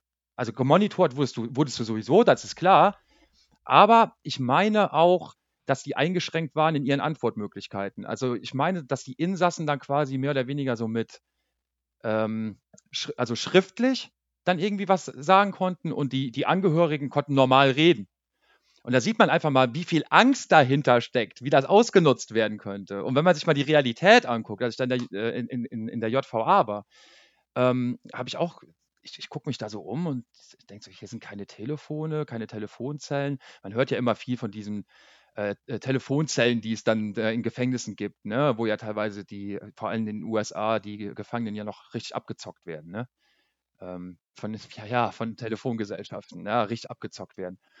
So, und wenn du dann mal so, ähm, wenn du dir dann mal so Strafgesetzbuch äh, äh etc., wenn du dir das dann so, mal so anguckst, es ist eigentlich so, dass die schon Anspruch darauf haben, mal zumindest im Monat ja, zwei bis dreimal ähm, Besuch zu empfangen und zu telefonieren. Und dann sage ich so, äh, was machen die Leute denn jetzt hier, wenn es so um Außenkommunikation geht? Also wie können die sich dann jetzt mit ihren Angehörigen äh, irgendwie in Verbindung setzen? Und da hat er mich damals angeguckt und gesagt, die schreiben Briefe. Ja. Und da ich, okay, äh, und warum? Äh, Hand, Hand, mit, mit der Hand? Ja, ja. Okay. Und wie ist das so mit dem Telefonieren? Also, ich sehe hier keine, keine Telefonapparate, nichts. Ja, ähm, das haben wir hier so ein bisschen so eine Sonderregelung. Also, wenn die da mal irgendwie dann telefonieren wollen, ähm, dann können die jetzt quasi hier bei mir ins Büro sozusagen. Ich stehe dabei und dann können die da kurz ihre Gespräche führen. Und wenn die dann aber anfangen, äh, sich zum Beispiel äh, äh, äh auf, auf einer äh, Fremdsprache dann quasi zu unterhalten, da kappe ich die Leitung. ja, und äh, ja. wir reden jetzt hier nur darüber, das ist, ein, das ist ja ein Grundrecht, Grund- und Menschenrecht. Ja, ähm, es gibt ja so viele, so viele äh, Kontexte, die du damit bedenken musst. Jetzt stell dir mal vor, ähm, du, du gehst ins Gefängnis äh, und hast irgendwie hast eine junge Familie. Ja, ähm, gibt es übrigens viele Studien äh, zu, die auch sagen, dass eigentlich die wirklich Bestraften eigentlich die Angehörigen sind, die quasi so zurückbleiben. Ähm, und äh, du hast keine Möglichkeit, irgendwie äh, dich mal mit deiner Familie vernünftig auszutauschen, nur immer unter haarsträubendsten Bedingungen. Ne? Und quasi immer nur so zwischen Tür und Angel und nicht mal formal ist dir im Prinzip, äh, äh, äh wird dir das eingeräumt. Und da stellt man sich dann schon die Frage irgendwie, ob äh, ob dieser, dieser Angstreflex, ob der noch, äh, ob der überhaupt verhältnismäßig ist. Ja, ähm, weil es ist ja, also ich meine, äh, ja, und jetzt gerade unter Covid, ne, da habe ich auch diese, genau diese Beobachtung gemacht. Äh, meiner Meinung nach wäre jetzt gerade unter den Covid-Bedingungen, das war in Gefängnissen katastrophal. Ähm, denen ist dann ähm, versagt worden, die durften sich natürlich nicht mehr treffen, also die durften keine, keinen Besuch empfangen. Ähm, dann, ja, die katastrophale Telefonsituation äh, äh, habe ich ja schon beschrieben. Und da wurde einfach keine Lösung gefunden, ne? So, dann gab es einfach, ja, dann war die Möglichkeit, da irgendwie Besuche, ja, die war da halt weg, ne? Und gerade unter diesen Bedingungen hätte man doch mal anfangen können, zum Beispiel Skype oder Zoom oder wie auch immer auszurollen. Also das ist so ein Ding, das geht mir nicht in den Kopf. Ähm, äh, auch Videotelefonie doch was komplett anderes ist, als wenn ich jetzt an irgendeinem Münz, Münztelefon stehe. Ja, du, du, siehst die andere Person, ne? du kannst äh, äh, in einer gewissen Art und Weise interagieren, du kannst, du hast Mimik, du hast die, das kann ja auch eine totale Ent, äh, äh, äh ähm, Befreiung und Entlastung auch für, für, für, für einen sein, ne? für einen Insassen sein. Wenn er sieht, ach guck mal, denen geht's gut und, und der sieht auch einfach mal nochmal die Gesichter, ja, so sein aber auf die Idee kommt man da irgendwie nicht. Und das wird immer mit der gleichen Begründung abgeschmettert. Es ist immer zu hoher, zu, äh, äh quasi zu hoher ähm, Verwaltungs- und Organisationsaufwand und die Sicherheit der Anstalt. Das sind immer, das ist immer die gleiche Argumentation. Es ist immer die Sicherheit, die, die Sicherheit und Ordnung der Anstalt. Die darf nicht gefährdet werden. Ähm, und das in der Zeit, ja, also das, gerade das Gefängnis, ähm, das ist ein Muster, also ein Musterbild äh, äh, äh, für, für die äh, Problematik, die wir da haben in äh, Richtung Digitalisierung. Ihr müsst euch das so vorstellen, äh, mittlerweile an einem Punkt sind, wo Leute mit Drohnen, Smartphones und Drogen und was weiß ich, was über Gefängnismauern bringen. Ja, mit Drohnen, ja. ja und, das ja. Ist, und das ist noch innovativ. Das ist vorher gemacht. Zukunft da. Ja, und, und, und, äh, das, das ist auch ein offenes Geheimnis, ne? Wenn du dir so, so Gefängnismauern quasi so anguckst, ja, wenn du jetzt so im Innenhof bist, da liegt immer Zeug rum. Weil schon seit jeher Leute natürlich, Angehörige und so, ja, an die Außenmauer gehen oder Sachen rüberschmeißen. So, und wie lange willst du dich jetzt, ja, und wieder zu diesen Smartphones und überhaupt PC-Nutzung und so, wie lange willst du dich als Institution denn noch dagegen sperren? Ähm, ich vertrete so die Meinung, ähm, natürlich sollte man jetzt nicht losgehen und sagen, freies Internet für alle. Macht einfach mal, probiert euch mal, ja, pro, probiert mal aus. Das ist, ist, ja völlig absurd. Ich weiß gar nicht, wie man auch diskursiv immer wieder auf diese Idee kommt, ne, auf dieses Argument kommt. Aber ich vertrete so die Meinung, gerade mit so neuen Technologien, ähm, du kannst da so viel gewinnen, wenn du das angeleitet und vernünftig an die Leute ranbringst. Da wieder das Beispiel mit den Smartphones. Ähm, ich meine, ich habe ja hier keine Namen genannt oder so, deswegen kann ich da ja auch aus dem, aus dem Nähkästchen plaudern. Die, die nutzen die Smartphones in, in, in, in den Vollzugsanstalten. Und lass mich das mal grob, grob über den Daumen gepeilt. Lass mal jeden dritten, jeden vierten, der da einsetzt, hat ein Smartphone. Du hast Leute, die verkaufen SIM-Karten. Ja, das sind, äh, die werden dann scherzhaft irgendwie, was weiß ich, der Vodafone Store oder was weiß ich was genannt, ja. Das ist gang und gäbe. Ihr könnt mal, guckt mal bei YouTube, wie viele Leute aus dem Gefängnis heraus, ja, dann irgendwie Sendungen machen, ja, YouTube-Formate äh, äh, äh haben.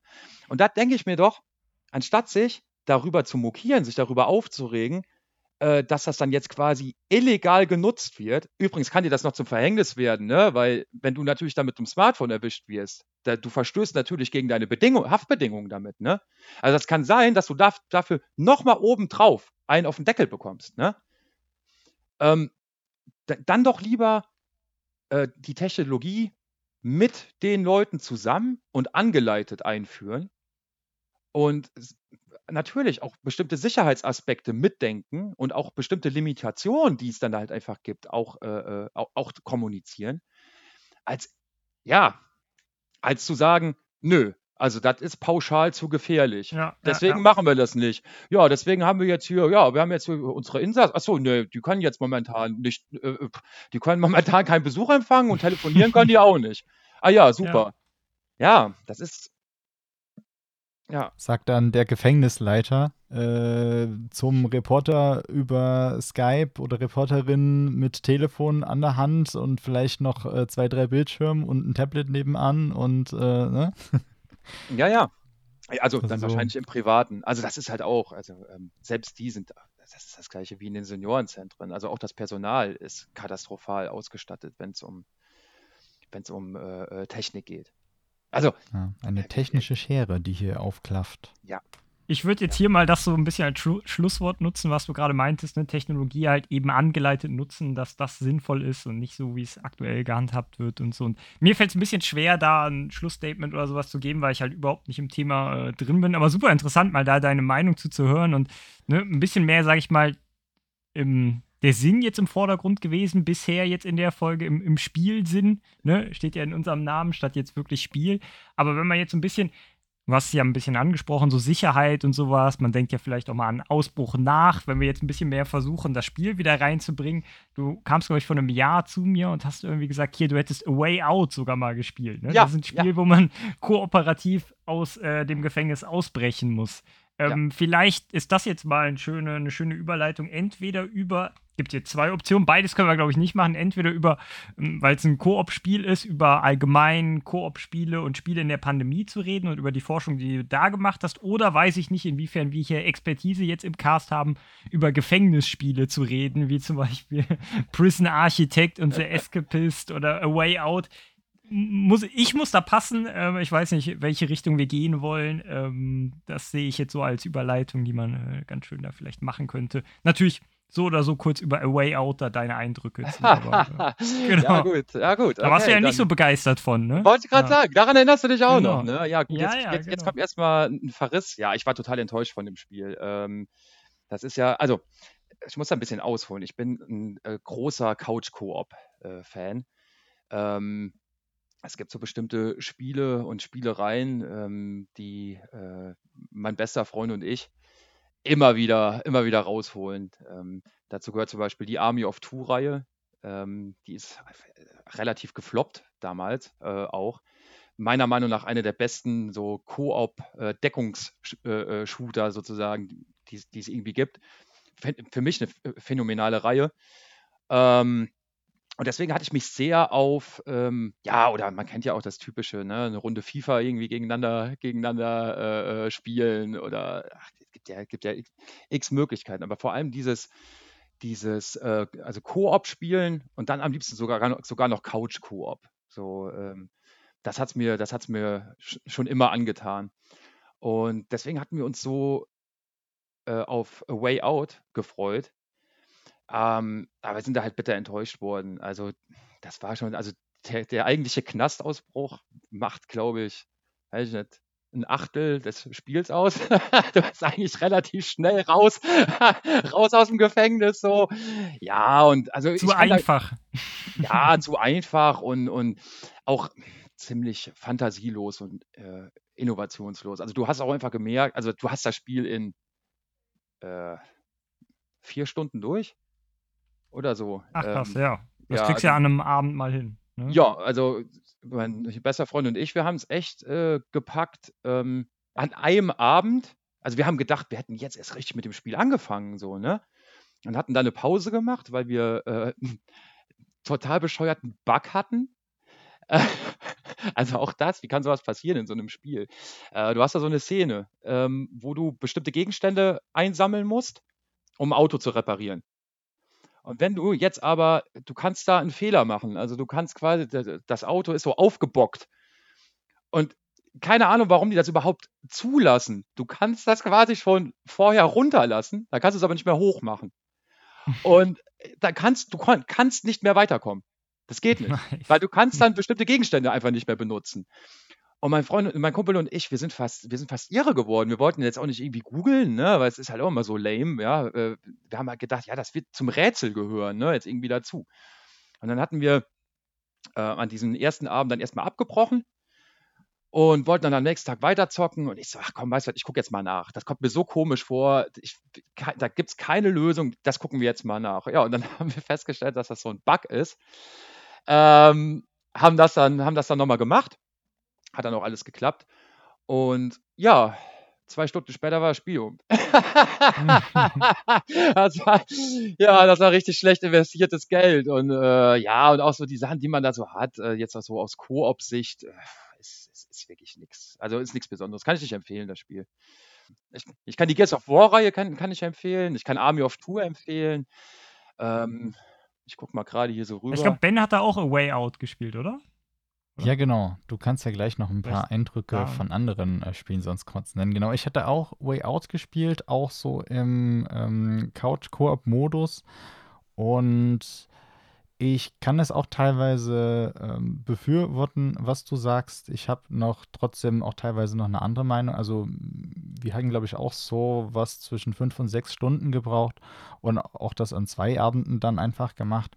Und also uns hat es auf jeden Fall Spaß gemacht. Es war für uns in dem Sinne was Neues. Es mag sicherlich auch schon viele äh, Spiele davor gegeben haben, möglicherweise, da bin ich jetzt auch nicht versiert, die sowas ähnliches vielleicht gemacht haben.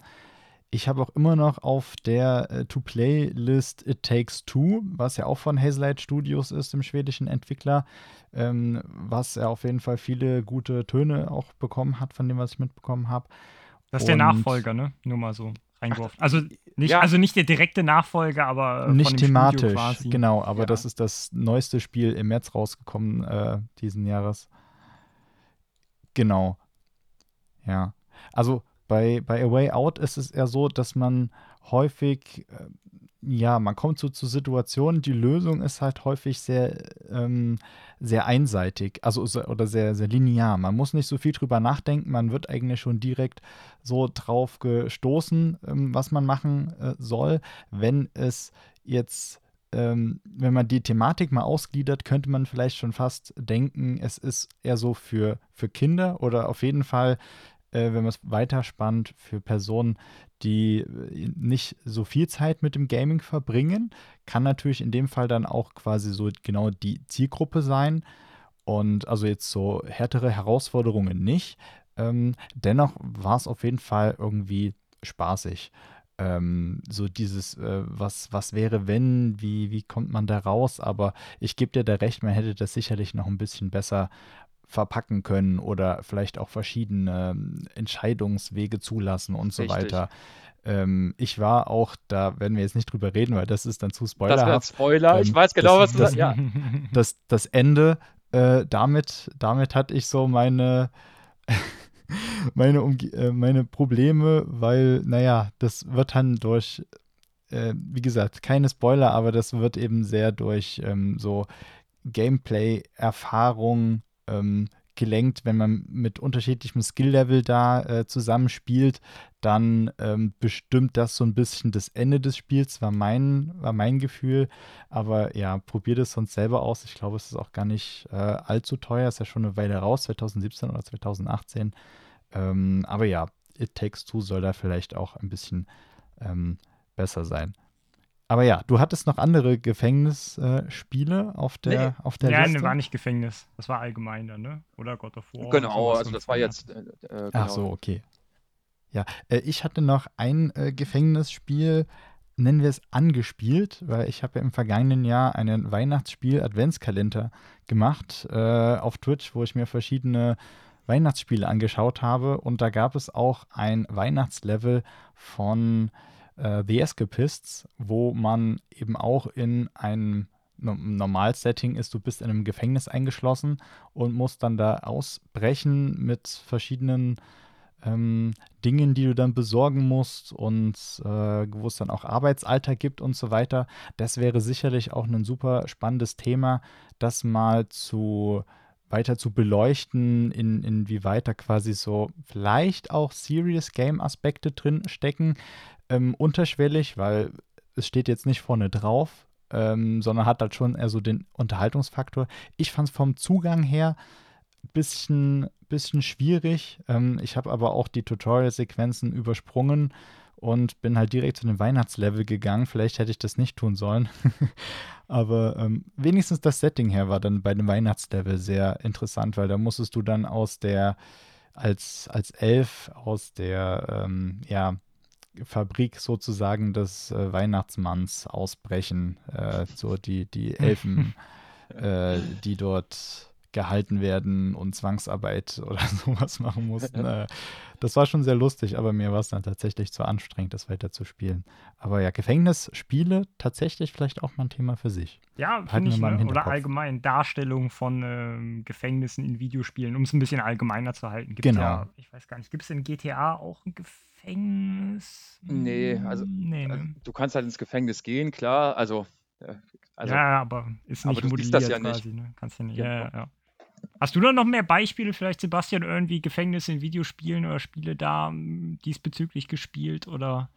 Nicht so nicht, wirklich. dann- Also ich weiß, es gibt ja auch diesen, diesen ähm, äh, Prison Simulator. Also äh, ja, genau. Also habe ich irgendwann damals mal, ähm, ja, habe ich damals mal irgendwie äh, was von mitbekommen und habe mir da auch mal so ein paar Gameplay-Videos und so äh, äh, angeguckt. Aber ehrlich gesagt habe ich jetzt so Sachen nicht so viel gespielt. Was aber auch daran liegt, dass das meist eher Strate Strategiespiele sind. Und ähm, da bin ich immer so ein bisschen raus. Ich habe zwar auch so eine kleine ne, PC-Vergangenheit auch. Also ich habe äh, äh, früher so als, vor allem als Kind halt auch viel äh, PC gespielt. Bin dann aber eigentlich so zu den Consoleros äh, rüber gewechselt. Und da bin ich eigentlich auch immer noch.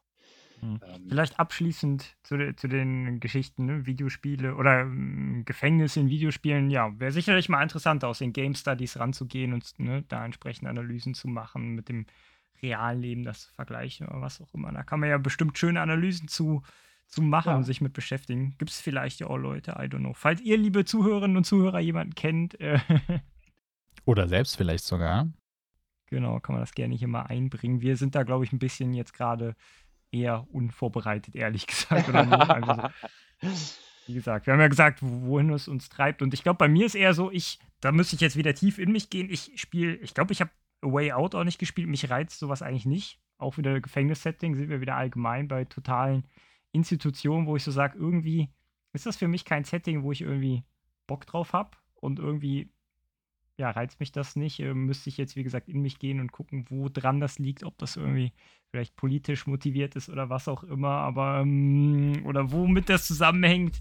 Aber da will ich jetzt nicht im Detail drauf eingehen. Äh, ist nur irgendwie wieder so mein, mein Learning. Irgendwie interessant. Das, ne? Also allgemein. Mir, mir fällt kein Gefängnis irgendwie so ein, was ich im Spiel bespielt habe. Also ne? ja, gibt es halt echt so, auch wenig so. Das stimmt, ne? wenn man ja. mal so darüber Wo man meint, eine GTA, da wird es ausgeblendet. Ja, keine Ahnung. Ja, nee, stimmt schon. Wäre denn dann eher so ein Ausbrech, äh, Ausbrechsimulation aus dem äh, Seniorenzentrum was für dich? Wird das dann ansprechender? Dann haben wir es ja auch noch mit totalen Institutionen. Äh, mit Humor und so entsprechend, ja. Ich glaube, da gibt es auch dieses Neighbor-Spiel. Wie heißt denn das? Wo man irgendwie. Das habe ich aber auch nicht gespielt. Aber das sah irgendwie witzig aus. Ähm, Ach, du meinst, wo du, wo du diesen äh, creepy Nachbarn hast, der ja. äh, und, und, und dann musst du bei denen ins, da gehst du bei denen ins Haus rein. Das habe ich auch hier. Das ist cool. Ja. Das ist Secret Neighbor, cool. ist das das? Ah, das heißt nicht Secret nachgucken. Neighbor, das heißt, oh, wie hieß das denn nochmal? Auf jeden Fall was mit Neighbor. Ja, ja, irgendwas mit Neighbor. Das ist ziemlich, das, das, das fand ich ziemlich cool. Ähm, es hat mich leider doch nicht so bei der, bei der äh, bei der Stange gehalten, weil es verdammt schwer ist. Also es ist ein richtig schweres Spiel. Ne? Du kriegst kaum Anleitung und du hast auch so eine richtig krasse Physik-Engine dahinter. Also du kannst allen möglichen Kram halt aufsammeln und stapeln und werfen und äh, hast du nicht gesehen? Aber das ist ein ziemlich cooles Spiel. Das hat mir sehr gut gefallen vom, von, äh, vom Konzept. Ich habe gerade mal nebenher nachgeguckt. Ich glaube, der erste Teil war Hello Neighbor und der ja. zweite Teil war Secret Neighbor. Oder irgendeinen Teil gibt es mit Secret Neighbor, ich glaube. Die hängen zusammen. Ja, nee, aber genau, das geht vielleicht in die noch ehest, am ehesten irgendwie in die Richtung. Irgendwo. Wobei, da ist ja eher Einbrechen statt Ausbrechen. Genau, da bricht man eher ein. ja, interessant. Ja, weiß nicht, vielleicht nutzen wir noch so ein bisschen die Zeit, um über deine andere Forschung zu sprechen. Gerade während der Corona-Zeit äh, hattest du ja im Vorgespräch äh, erzählt, dass du da interessante Sachen machst. Ähm, Town habt ihr euch zum Beispiel ähm, mhm. angeguckt. Mhm. Vielleicht sprechen wir da als erstes drüber. Was ist eigentlich Town? Wie, was habt ihr euch da angeguckt? Ähm, ist ja noch aktuell Work in Progress, wird ja gerade zusammengeschrieben, ne? Das, das genau. dazu. Äh, mach mal kurz einen Abriss dazu, wenn das geht. Und natürlich auch noch kurze Vorstellungen, was sich hinter Town befindet. Ja, das ist total interessant. Also dieses, dieses äh, Town, man kann sich das so vorstellen. Ähm, Ihr kennt ja wahrscheinlich noch diese, diese äh, alten 16-Bit ähm, RPGs, ja, diese äh, japanischen. Da hast du auch immer so diese Pixel-Grafik, so, ne, so diese selbstgezeichneten äh, äh Charaktere. Äh, meistens aus, meist aus so einer ja, Vogelperspektive, beziehungsweise so, ja. so leicht schräg. Top-down. Ja. So top-down. Mhm. Und ähm, Gathertown kann man sich tatsächlich so vorstellen. Ähm, das ist im Prinzip ähm, ja, ähm, 'n Ort, wo man sich mit mehreren Leuten, also ich glaube bis zu 100, wenn nicht sogar mehr Leuten treffen kann. Ähm, kann man sich vorstellen wie so ein Zoom-Meeting, aber und das ist das eigentlich Coole, man hat halt seinen eigenen Avatar und dann ist das halt so in diesem in diesem Japano-RPG, äh, Stil ist das dann auch quasi gehalten. Und ähm, ja, und da kannst du dich halt einfach mit Leuten treffen. Ne? Du kannst dich mit Leuten treffen, du kannst äh, Bild, Bild- und Tonübertragung kannst du halt machen, ähm, hast eine Chat-Funktion, äh, alles Mögliche. Und das äh, Interessante daran ist eigentlich, dass die, boah, ich, ich habe jetzt nicht genau Zahl im Kopf, aber die haben schon vor einigen Jahren haben die damit gestartet. Und äh, das ist natürlich dann unter Covid explodiert. Ja. Also das, die, die, das gibt es seit sieben Jahren oder so, sechs Jahre oder so. Und dann unter Covid ging das richtig nach vorne. Und äh, so krass, dass die ihren kompletten Service, im Prinzip ihren kompletten, äh, äh ihre kompletten Mehrwerte ne, äh, äh, plötzlich umstrukturieren mussten. Das heißt, die machen heute zum Beispiel für Unternehmen, bauen die komplette Bürogebäude nach. Weil das ist halt das Geile auch an Gathertown, ist halt, du hast halt auch einen Editor da drin, ne? Und ähm, du kannst halt im Prinzip, also klar, du kannst dir da alles bauen, wie du willst, ne? Tische rein, dies, das, jenes, das soll an die Wand, äh, äh, äh etc. pp. Ähm, du kannst aber auch verschiedenste Medien da drin verknüpfen. Also du kannst irgendwo ein Whiteboard zum Beispiel hinstellen und legst dahinter jetzt ein Zoom-Meeting. Oder, oder äh, was weiß ich, Google Docs oder, oder whatsoever. Und dann war es so, dass ein äh, äh, Arbeitskollege von uns, der Nino Bohn, äh, Shoutouts gehen raus. ja, der hatte sich übrigens, den hätten wir eigentlich auch mit dazu noch einladen können, fiel mir jetzt im Nachhinein ein, wenn wir das so interessant gefunden hätten. Der hat sich, glaube ich, gestern bei mir noch gemeldet und gesagt, ach, hab euren Podcast entdeckt, super guter Podcast, äh, coole Sache, dass ihr das macht und so und ähm, genau, Ladet deshalb Shoutouts kommen bestimmt an. ja. ladet, ladet, den auf jeden Fall ein. Dann, ist, dann äh, teaser das mal nur an hier so ein bisschen. Dann können wir dafür vielleicht, wenn das Paper mal raus ist, ihn noch speziell ähm, einladen. Ne? Wenn du sagst, der ist da Erstautor, federführend. Genau, genau. Ja, mache ich, mach ich sehr gerne, aber der hört den ja wahrscheinlich jetzt sowieso. Ho hoffe ich, hoffe ich. Genau, und ähm, der ist, äh, der ist dann irgendwann auf mich äh, äh, zugekommen und meinte, ja, er wird da momentan irgendwie viel so, so mit Gathertown machen, das wäre so total interessant. Und ich so, äh, was ist denn das? Und dann hat er mir das so gezeigt und ich denke so, ah, das ist eigentlich schon ziemlich cool. Also von den, von den Möglichkeiten, die man da hat. Also es lebt gerade im Prinzip halt auch einfach von dieser Offenheit, die man da hat. Ne? Äh, du kannst dir da deine, deine äh, Gebäude, kannst du dir bauen, wie du willst. Also ähm, du bist halt, du bist halt wirklich relativ frei. Und die haben sich auch richtig coole Sachen einfallen lassen, was halt die Kommunikation angeht. Also, wenn du nah mit jemandem zusammenstehst, hörst du den natürlich komplett, siehst den halt auch. Und wenn du dich aber von der Person entfernst, wird die immer leiser. Und das Bild geht dann auch weg. Also die haben so ein Stück weit so die richtige Kommunikation damit halt natürlich so nachgeahmt. Und genau, und dann hat er, hat, hat er mir dazu vorgestellt. Und ja, wie es der Zufall so wollte, war, stand zur, zur fast gleichen Zeit ähm, die Kai an. Ne? Ähm, mhm. Genau, riesige Konferenz in unserem Bereich. Ähm, und äh, ja, wir waren ja immer noch unter Covid-Lockdown und war ja eh alles so, ja, wie soll das jetzt ablaufen? Machen wir das jetzt irgendwie rein virtuell oder wird es da Präsenz geben? Und alles war so, so unklar.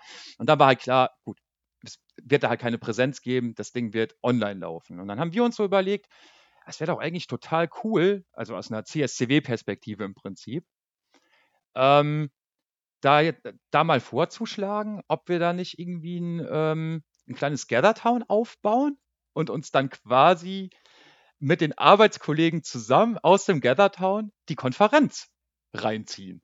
So.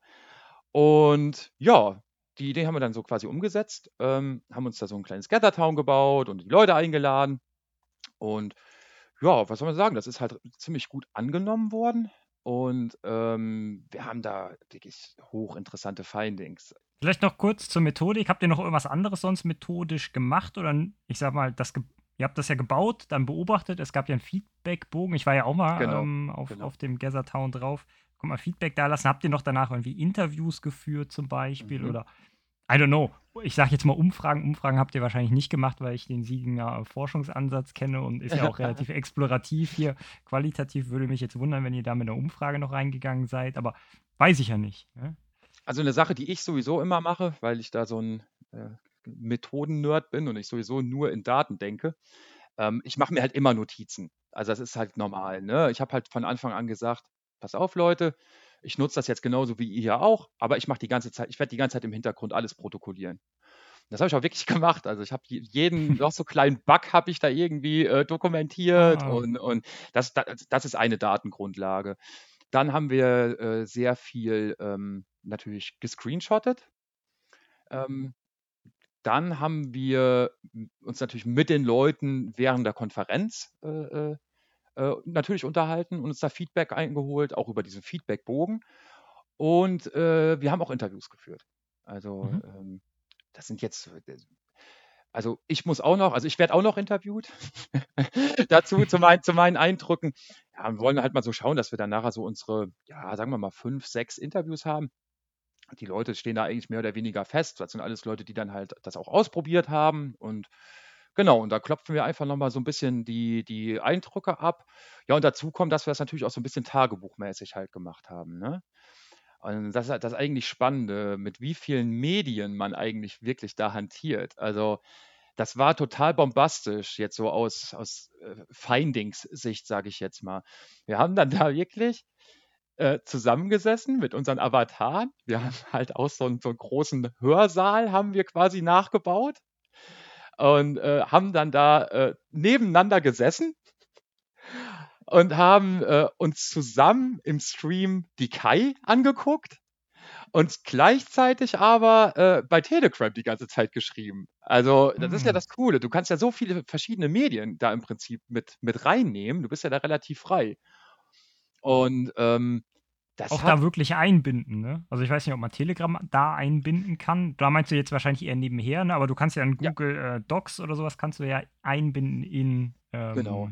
Das war ja der Umfragebogen zum Beispiel, oder der Feedbackbogen zum Schluss. Genau, genau. ja. Also ähm, man kann leider noch nicht immer, also da noch nicht alles äh, äh, einbinden. Man, da arbeiten die aber dran, dass da immer mehr, immer mehr Sachen halt im Prinzip dann auch, auch möglich werden. Ob das jetzt bei Telegram, denke ich mal nicht, dass du das einbinden kannst. Aber klar, das lief nebenbei, ne? Also ja sowieso, äh, man hat ja eh immer mehrere Kommunikationskanäle und das war einfach so, ich habe dann auch einen Screenshot davon gemacht, es war halt einfach so witzig, ne? Wir saßen da alle so mit unseren Avataren und jeder war wirklich so am, äh, am Zuhören und auch gemute, gem, gemutet, damit keine Ablenkung und nix, ne? Und gleichzeitig hat man sich aber bei Telegram, ne, die ganze Zeit geschrieben. Ja, das und das Argument fand ich jetzt aber nicht so cool. Und dies und jenes und hat sich da ausgetauscht. Und darüber haben wir natürlich auch wiederum doku dokumentiert. Ne? Also du brauchst, wir, wir brauchen nachher im Prinzip brauchten wir auch nur äh, dann quasi in unseren Telegram-Chat zu gehen und da kannst du halt eins zu eins rekonstruieren, was war an dem Tag, ne, was ist da gelaufen, was hat funktioniert, was nicht. Und klar könnte man jetzt losgehen und sagen, ja, gerade so ein Town ist natürlich so auf den ersten Blick so, immer so ein bisschen Spielerei.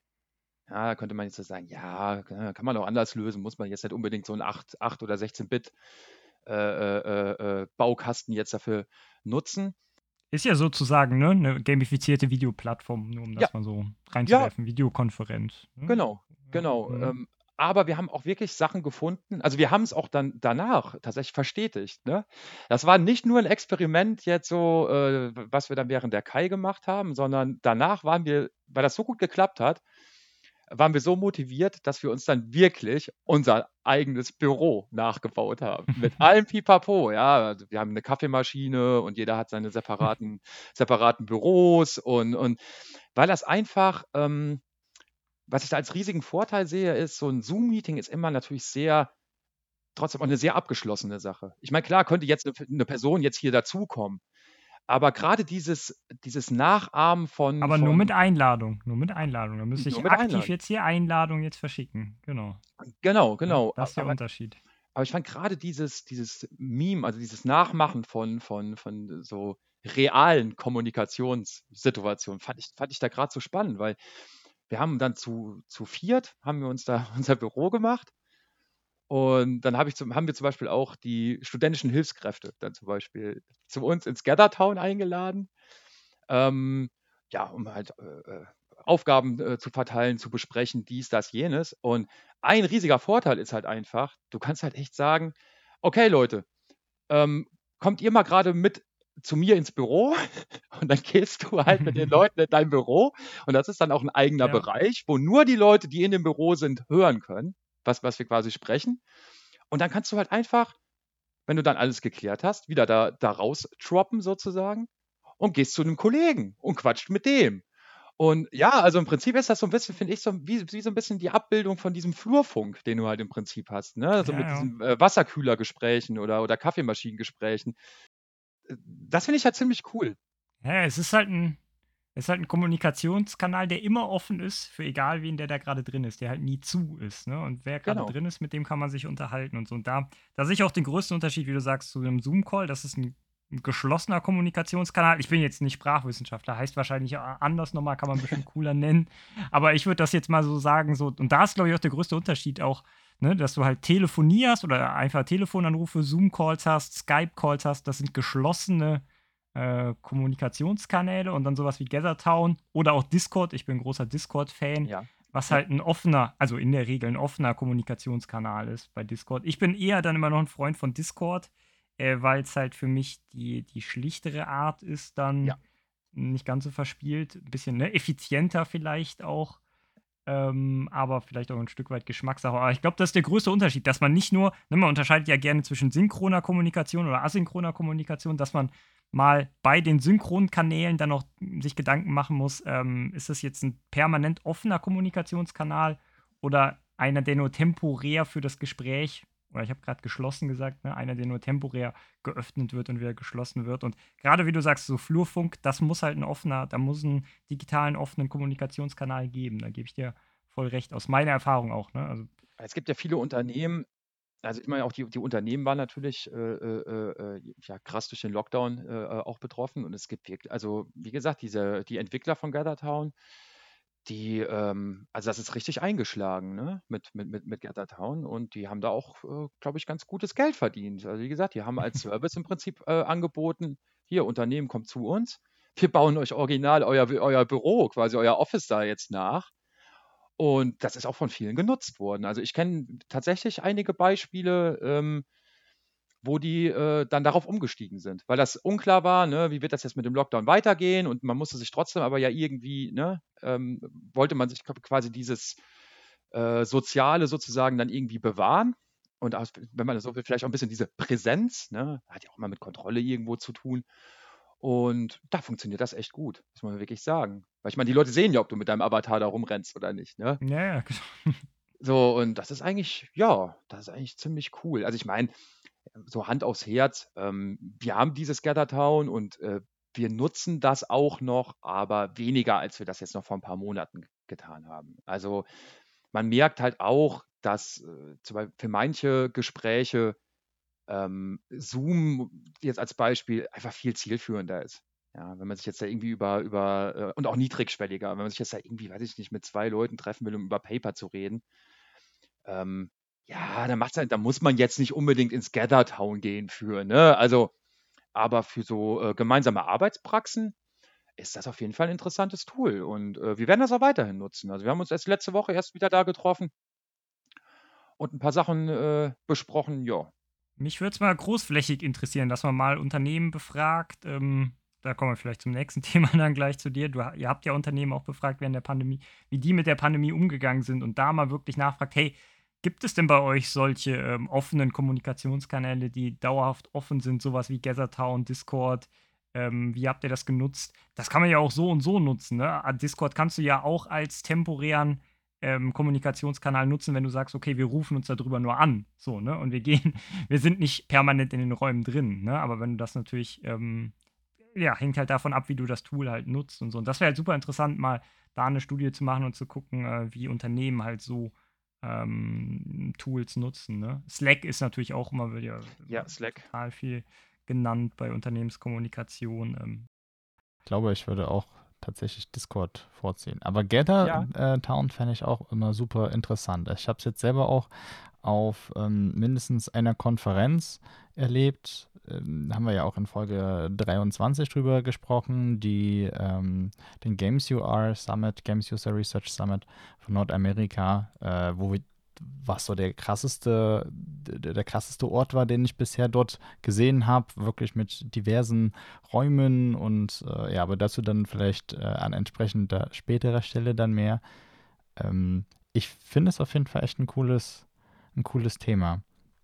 Ja, und jetzt werden wir halt mal darüber schreiben, über unsere Erfahrungen. Äh, das äh, Paper ist dann jetzt quasi jetzt gerade in der, in der Mache, äh, tauschen uns da jetzt so ähm, ja, über unsere Erfahrungen aus und unsere Dokumente aus. Ursprünglich war sogar äh, angedacht, noch ein Unternehmen ähm, ähm, mal zu interviewen, die das auch genutzt haben. Wird leider nicht klappen, weil ja, datenschutzrechtliche äh, Gründe. Ähm, ja, die sehen das zu, ja, kann man nichts machen. Ne? Das ist, ja, das ist, das ist, halt manchmal so. Das, ähm, es ist halt auch schwierig manchmal mit Unternehmen natürlich. Ne? Kann man ja ein Stück weit nachvollziehen. Aber von denen äh, äh, ich gehört habe, die das äh, dann quasi eingesetzt haben, die waren sehr zufrieden damit. Also das ist sehr gut angekommen. Ähm, wo man ja auch wieder bei der Thematik ist, man muss sich natürlich auch mit dieser, mit so einer Situation, wie die Lockdown-Situation, man muss natürlich auch versuchen, die richtigen Erfahr also Schlüsse zu ziehen und man muss sich natürlich auch auf Sachen einlassen können. Und ähm, ja, da komme ich jetzt vielleicht ein bisschen off-topic. Du hast ja gerade angesprochen, dass wir auch eine kleine Studie gemacht haben. Ähm, die haben wir quasi im letzten Jahr, ähm, im, im, Sommer, haben wir eine Interviewstudie gemacht. Ja, leite da, leite da ruhig über zu. Finde ich auch interessant, dazu was zu. Ja, ja mein Kollege, der, der Michael Amadi und ich, Der Micha war ja heute auch schon mal bei uns in Folge Mhm, genau. 20 zum Thema äh, Diversity und äh, Gender in der Spieleentwicklung. Ich glaube, da hatte der auch was äh, sogar zu jeder Studie äh, Ich glaube gesagt. nicht. Ähm, das ging zurück, die Initiative ging zurück auf äh, Kontakte, die er sowieso schon äh, hergestellt hatte, weil der ähm, ja, mit denen schon in Forschungsprojekten äh, äh, quasi gearbeitet hat. Und ja, während Covid haben wir uns irgendwann gedacht, so, man muss doch irgendwie was tun können. Also man hat halt so ein bisschen gemerkt, auch so in unserem Bereich war so eine Zeit lang war so ein bisschen so starre. Ähm, auch was äh, Methoden angeht, ne? äh, qualitative Methoden.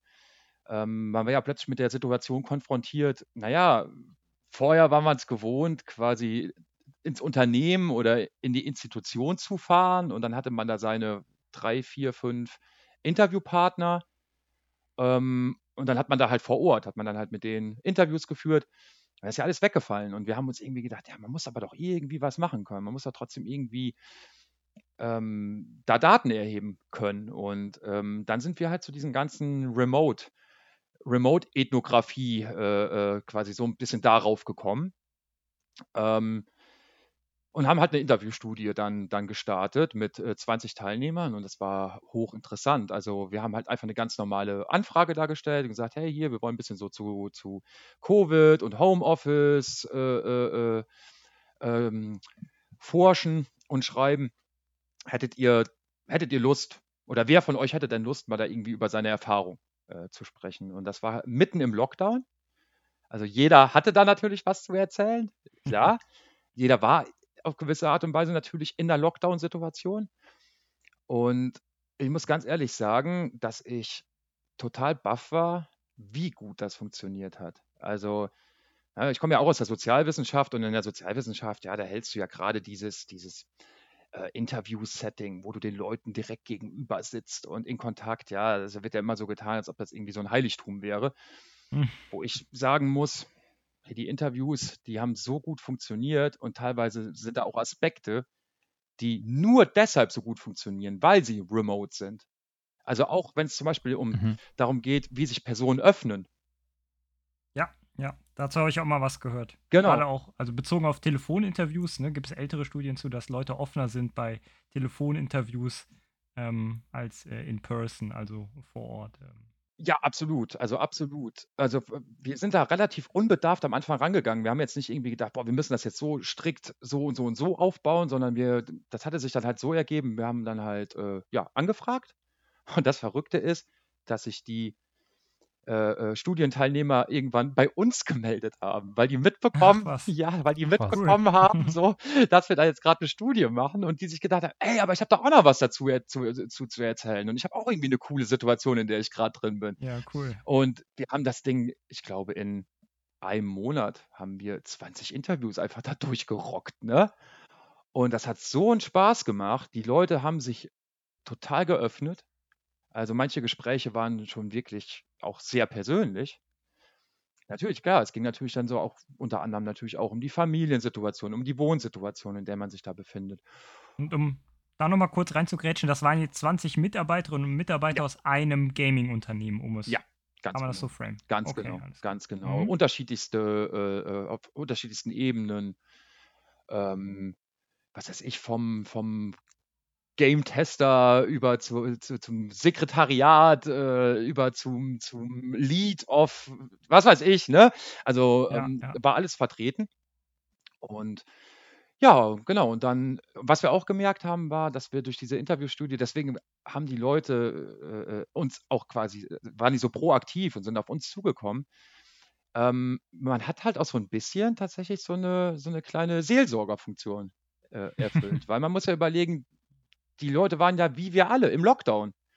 Und ähm, wenn du jetzt nicht unbedingt, was weiß ich, äh, einen Partner äh, äh, hattest oder, oder jetzt irgendwie da mit der Familie lebst, ne, da warst du halt irgendwie auch, auch alleine.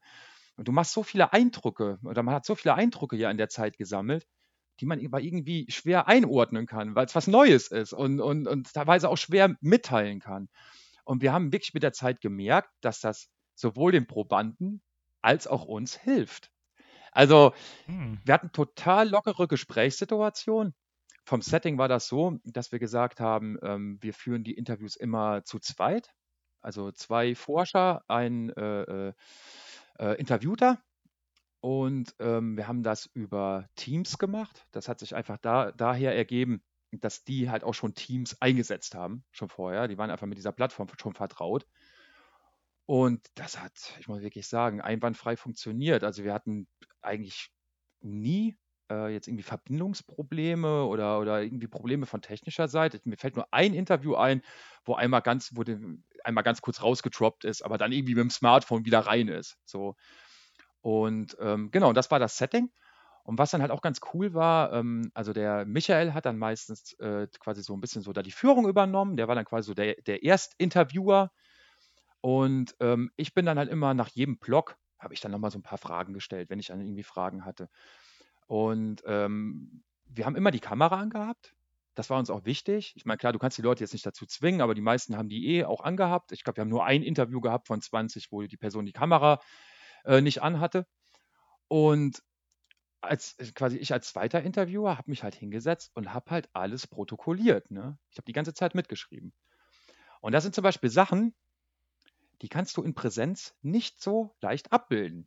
Weil ähm, stellt euch eine Interviewsituation vor, du hast zwei Interviewer, die dir gegenüber sitzen. Und dann ist da noch so ein creepy Typ wie ich, ja, der die ganze Zeit so, so in seinem Blog alles mitschreibt oder so, ne? Und du denkst dir so, boah, habe ich jetzt was im Gerichtssaal. Genau, genau. Und dann habe ich jetzt was Falsches gesagt? Und, und wieso redet der Typ da nicht mit mir? Und was hat er sich jetzt da gerade aufgeschrieben? Ne? So, so. Und durch dieses äh, Remote-Setting sind diese ganzen Sachen halt weggefallen. Also wir haben natürlich ganz transparent gesagt, ne? Ich habe halt gesagt, ja, ich protokolliere im Hintergrund und wir machen das so und so. Das war alles natürlich geklärt. Und dafür habt ihr aber nicht, dafür habt ihr dann aber nicht recorded oder habt ihr die Session auch recorded? Doch, doch, doch. Wir haben auch okay, zusätzlich gut. recorded, ja, ja, mhm. genau. Mhm. Okay. Ja, und da sind echt äh, ziemlich äh, spannende äh, Findings äh, äh, rausgekommen. Ähm, man muss jetzt natürlich in dem Fall, muss man jetzt äh, sagen, äh, dieses Unternehmen ist fast schon mustergültig mit der Situation umgegangen. Also die haben da wirklich eine richtige Strategie entwickelt. Äh, eine Taskforce haben die tatsächlich äh, aufgebaut, die sich nur mit Covid, Homeoffice äh, äh, äh, quasi beschäftigt. Und die haben ja mehr oder weniger innerhalb von einer Woche ihre komplette Belegschaft ins Homeoffice mhm. gesetzt. Und ähm, ja, ähm, aber da sind wir wieder bei dem, was ich eben meinte. Es geht halt auch immer darum, ähm, von welchem, ja, welche Vorstellung man so im, im, im, im, Kopf hat, was, was so der Status quo dann halt irgendwie vorher war. Ich glaube, wenn man an so eine Sondersituation wie jetzt mit Covid mit so einem Mindset rangeht, ja, nicht mehr lange und dann ist alles wieder wie früher, tut man sich, glaube ich, keinen Gefallen. Ähm, was man gemerkt hat, dass den dieser Übergang ins Homeoffice sehr leicht gefallen ist. Natürlich nicht allen. Natürlich hast du auch da Leute gehabt, die gesagt haben, boah, das ist gar nichts für mich und ich will wieder ins Büro aus den und den Gründen. Ne? Aber selbst diese Leute haben zum Schluss durch die Bank alle gesagt, naja, aber in Zukunft hätte ich schon gerne meine, meinen Anspruch auf zwei bis drei Tage Homeoffice. Ja, also selbst die totalen, ja, ja, Präsenzbefürworter. Und ähm, ich glaube, was dieses Unternehmen halt einfach wirklich gut gemacht hat, ist, die haben den Ernst der Lage erkannt und, und sich gedacht, wir müssen jetzt hier handeln. Und wir müssen das vernünftig strukturieren und anleiten. Da hängt ja eine Menge dran, ne? könnt ihr euch ja vorstellen, Gaming, äh, Game, Gaming-Branche, ne? du brauchst vernünftige Hardware, ja. Wenn du jetzt zum Beispiel so ein Artist bist, ja, dann hast du deine Zeichen, hier deine Zeichenbretter und, und, und äh, ohne Ende teure, teure äh, Technologie natürlich. Ähm, dann auch aus vertraglicher äh, Sicht. Ne? Es gibt da halt Sachen, die dürfen den Standort da jetzt nicht verlassen. Und jetzt musst du, jetzt musst du ja komplett neu aushandeln, auch mit, auch mit deinen, ähm, sage ich jetzt mal, äh, äh, äh, Kunden musst du jetzt natürlich aushandeln. Ja, wir schicken jetzt die Leute ins Homeoffice, dann brauchst du eine vernünftige Remote-Desktop-Lösung irgendwie. Dann musst du die Internet, äh, dann, die, die, mussten sich da, die Internetleitung mussten die sich da äh, optimieren, ne? Und, und, und, und alles Mögliche. Ähm, hat aber alles bei denen wirklich super geklappt. Und äh, die waren dann wirklich an einem Punkt, dass sie so zufrieden waren mit dieser Entwicklung, dass äh, selbst, also wirklich auch aus der Führungsriege Leute gesagt haben, hey, das lässt sich so nicht mehr zurückdrehen und es macht auch keinen Sinn. Ähm, auch mit Blick jetzt zum Beispiel äh, neue Talente, ja, ist ja eigentlich absurd, wenn man drüber nachdenkt. Denn in der heutigen Zeit, dass du zum Beispiel irgendwie eine bestimmte Stelle nicht antreten kannst, sondern auf einer bestimmten Stelle nicht arbeitest, weil du aus einer anderen Stadt kommst. Also wie absurd ist das? Ja, also jetzt gerade, ja, wir leben ja in einem Zeitalter, ja, keine Ahnung, wenn wir auf eine Konferenz äh, äh, äh, äh fliegen, ja, also das ist ja, die Welt ist ja ist ja ein Dorf geworden, sozusagen. Ne? Ja, ja. Und Dein Talentpool, aus dem du ähm, schöpfen kannst, der ist halt so viel größer geworden, ne? wenn du sagst, ja. hey, kannst jetzt auch aus Australien, Uganda, Amerika bei uns arbeiten. Ne? Ja, das ist das, das ist das. Und ich glaube, genau, und abschließend denke ich, ich glaube, das hat bei denen tatsächlich so gut und so reibungslos funktioniert, weil die von Anfang an die Zeichen der Zeit erkannt haben. Und es war von Anfang an, stand es gar nicht zur Diskussion ob es jetzt Covid gibt oder nicht oder, oder ob das jetzt äh, äh, äh, oder das Ausmaß oder wie auch immer. Es war klar, okay, wir müssen jetzt hier handeln und haben dann eine richtige Strategie entwickelt und sind die auch gefahren. Hm. Ähm, hm. Können sich viele, meiner Meinung nach, viele Unternehmen tatsächlich eine Scheibe von abschneiden habt ihr denn auch das Vorhaben, euch dann genau eben andere Unternehmen auch noch anzuschauen und zu gucken, wie die mit der ganzen Situation zurechtgekommen sind oder auch nach wie vor zurechtkommen jetzt hier aktuell im August 2021? Genau die Frage wollte ich auch stellen. Danke, Ben. Ja, ähm, ja, genau. Also ganz kurz, was, was da jetzt quasi raus geworden ist. Wir haben dann halt schon äh, auch ein Paper geschrieben. Ähm, das ist bisher jetzt noch nicht äh, äh accepted. Ähm, wir haben nicht nur ein Paper geschrieben, aber wir haben im Prinzip äh, äh, direkt mehrere Paper äh, daraus gemacht, beziehungsweise uns überlegt, mehrere Paper daraus zu machen. Ein eher allgemeines, wo wir halt wirklich über diesen Use Case, wenn, wenn man das jetzt so nennen will, dann, dann halt sprechen. Ähm, dann haben wir noch ein Paper geschrieben, wo wir mehr diese methodischen Reflexionen äh, in den Vordergrund äh, äh, rücken. Habe ich mir schon fast gedacht, wie du es gerade so erzählt hast am Anfang und so genau. dein Interesse und so an der Methodik. Mhm. Ja. Und mhm. ähm, mhm. wie, da, da, also wir haben schon Bestrebungen, also wir haben bei der bei dem ähm, Paper haben wir auch noch eine ähm, Kollegin aus einer anderen Forscher, Forschergruppe mit dazu genommen, weil die auch einfach noch sehr, sehr interessante Findings beisteuern konnte aus ihrer Remote. Äh, äh okay. äh, also Interview. jetzt bezogen auf das Methodenpaper, wenn wir genau. das mal Methodenpaper nennen wollen. Genau, genau. Mhm. Ja, das, das andere Paper wollten wir schon, das ist schon die Idee, dass wir wollen das schon als Use Case tatsächlich. Also schon als, ne, also aus qualitativer Sicht, dass wir uns sagen, so, ja, wir wollen uns jetzt natürlich jetzt auch kein Bein ausreißen und jetzt da irgendwie in der Gegend rumlaufen und überall fragen, ja, gibt ihr uns da jetzt auch mal noch ein Interview oder so? Ähm, wir wollten das schon wirklich als diesen Use Case dann im Prinzip ähm, ähm, äh, machen, sind aber natürlich offen für, ähm, ja, für andere Erfahrungen. Und ähm, ich mache das immer mal ganz gerne. Ich bin ja auch viel so in der, im industriellen äh, Bereich unterwegs und äh, frage da auch immer die Leute, ja, und wie, wie ist es jetzt gerade so? Äh, unter Covid-Bedingungen? Ist bei euch denn überhaupt Lockdown? Äh, schickt ihr Leute irgendwie ins Homeoffice oder nicht?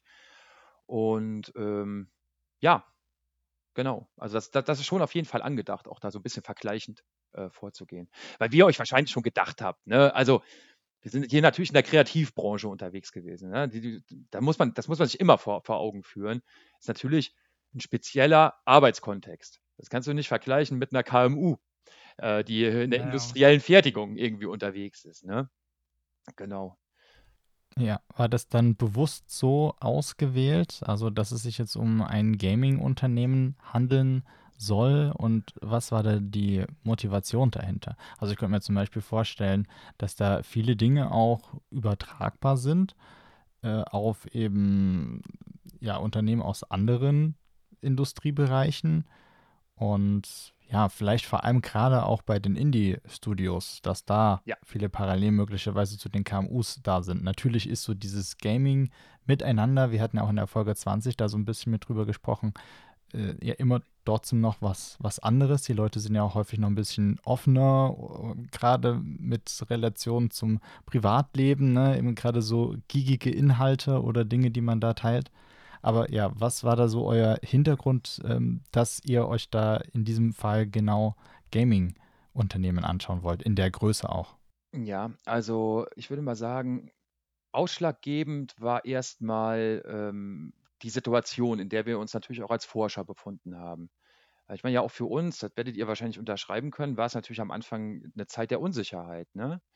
Ähm, des Neueinstellens, ja, ganz einfache Fragen sich stellt, wie komme ich überhaupt auf mein, komme ich jetzt momentan auf meine Stunden? Ja, äh, arbeite ich genug? Arbeite ich zu wenig? Ja, also solche, solche Fragen. Und dann ist uns halt einfach äh, aufgefallen, dass das wie so Blackboxen waren. Also jeder war jetzt irgendwie im Lockdown und irgendwie jedes Unternehmen musste ja jetzt irgendwie handeln. Aber du hast ja nichts von mitbekommen, ne? Also du hast einfach nicht mitbekommen, wie die, wie die Leute jetzt eigentlich gerade mit dieser Situation umgehen, gerade so aus Unternehmensperspektive. Und dann kam halt einfach dazu, dass wir den Draht ja schon im Prinzip hergestellt hatten, dass das ja äh, relativ niedrigschwellig war, jetzt da eine Interviewreihe zu starten. Ähm, und der zusätzliche Charme lag halt gerade darin, dass es halt eine eher, nennen wir es mal eher untypische Branche halt ist. Ne? Und äh, also eine eher untypische Branche, aus der du aber aus dem Use Case sehr viele Generalisierungen trotzdem, also nicht Generalisierung, aber ähm, äh, äh, äh, Vergleiche zu, zu, zu anderen Unternehmen halt ziehen kannst. Und ja, genau. Also wir sind da im Prinzip sind wir da sehr pragmatisch vorgegangen, dass wir einfach irgendwann gesagt haben, ey, wir müssen einfach mal jetzt hier irgendwie qualitative Daten ran schaffen zur Lockdown-Situation. Wir, wir müssen jetzt irgendwie mal verstehen, was hier eigentlich gerade passiert. Und ja, und dann hatten wir halt dieses Videospielunternehmen, das hat sich dann halt einfach angeboten und dann, ja, sind wir da rein. Mhm. Ja, super spannend. Vielleicht noch eine Nachfrage kurz dazu. Haben die denn sowas wie Gathertown, Discord oder ich nenne es jetzt mal diesen offenen Kommunikationskanal irgendwie sowas dafür benutzt? Slack kann man ja vielleicht auch dann dazu erzählen. Muss jetzt nicht mega ins Detail reingehen, weil wir sonst, glaube ich, zu viel von dem Paper vielleicht wegnehmen, wenn das mal irgendwann rauskommt. Aber wenn man es kurz irgendwie zusammenfassen kann. Naja, die haben halt natürlich schon äh, sehr, sehr viele Tools auch vor Covid äh, und dem Lockdown natürlich äh, eingesetzt. Ich finde, da, da, muss man sich auch immer keine Illusionen machen. Ähm, wir, ja, wir als HCIler und CSCWler, wir denken ja dann auch oftmals, äh, wir bringen den Leuten jetzt hier irgendwie äh, das Feuer. Aber die können sich auch. Okay, also die meinst, du meinst, die hatten halt einfach schon ja. viel wahrscheinlich, was sie dann so mit in ihr Remote-Setting mitgenommen haben. Die hatten schon, schon die Streichhölzer parat. Und selbst in, selbst, selbst in Präsenz, also das ist halt wirklich das Witzige. Also die haben, die haben jetzt zum Beispiel viel MS Teams, da hatten die sich halt schon drauf committed. Also das hatten die eh schon äh, äh unternehmensweit im Einsatz. Hatten die natürlich so verschiedene äh, Cloud-Anwendungen. Ja, jetzt einfach für den Datenaustausch. Und ähm, ja, ansonsten halt so das Typische, ne? Du hast hier, dann hast du hier da deine Telegram- oder WhatsApp-Gruppe, ne?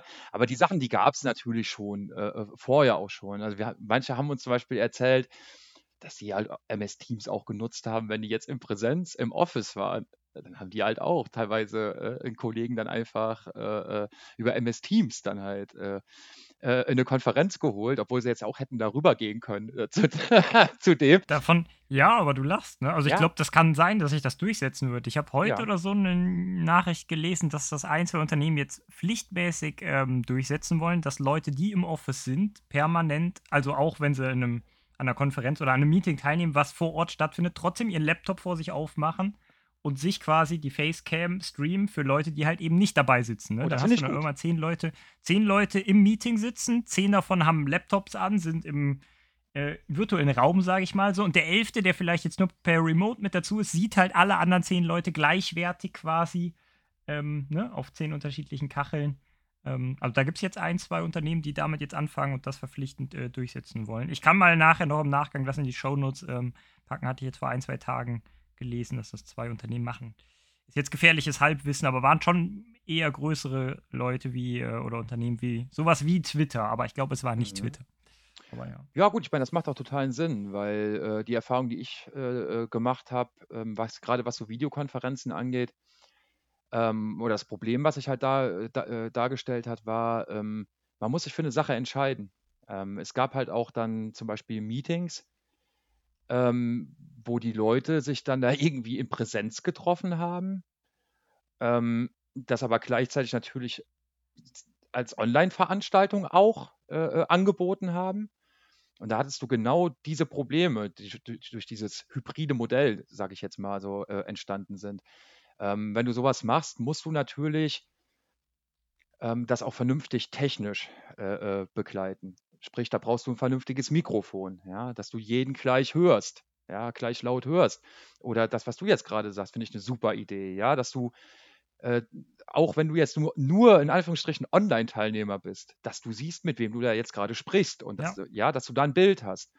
Und ähm, das ist, habe ich so die Erfahrung gemacht, das ist so jetzt in der, in der jüngsten Vergangenheit oftmals schiefgelaufen. Also hat man manchmal in Meetings gesessen als Online-Teilnehmer, da hat man die Person nicht verstanden. Ne? Ja. War die Kamera immer irgendwie auf eine Wand, ja, genau. eine nackte Wand gerichtet, so gefühlt. Ne?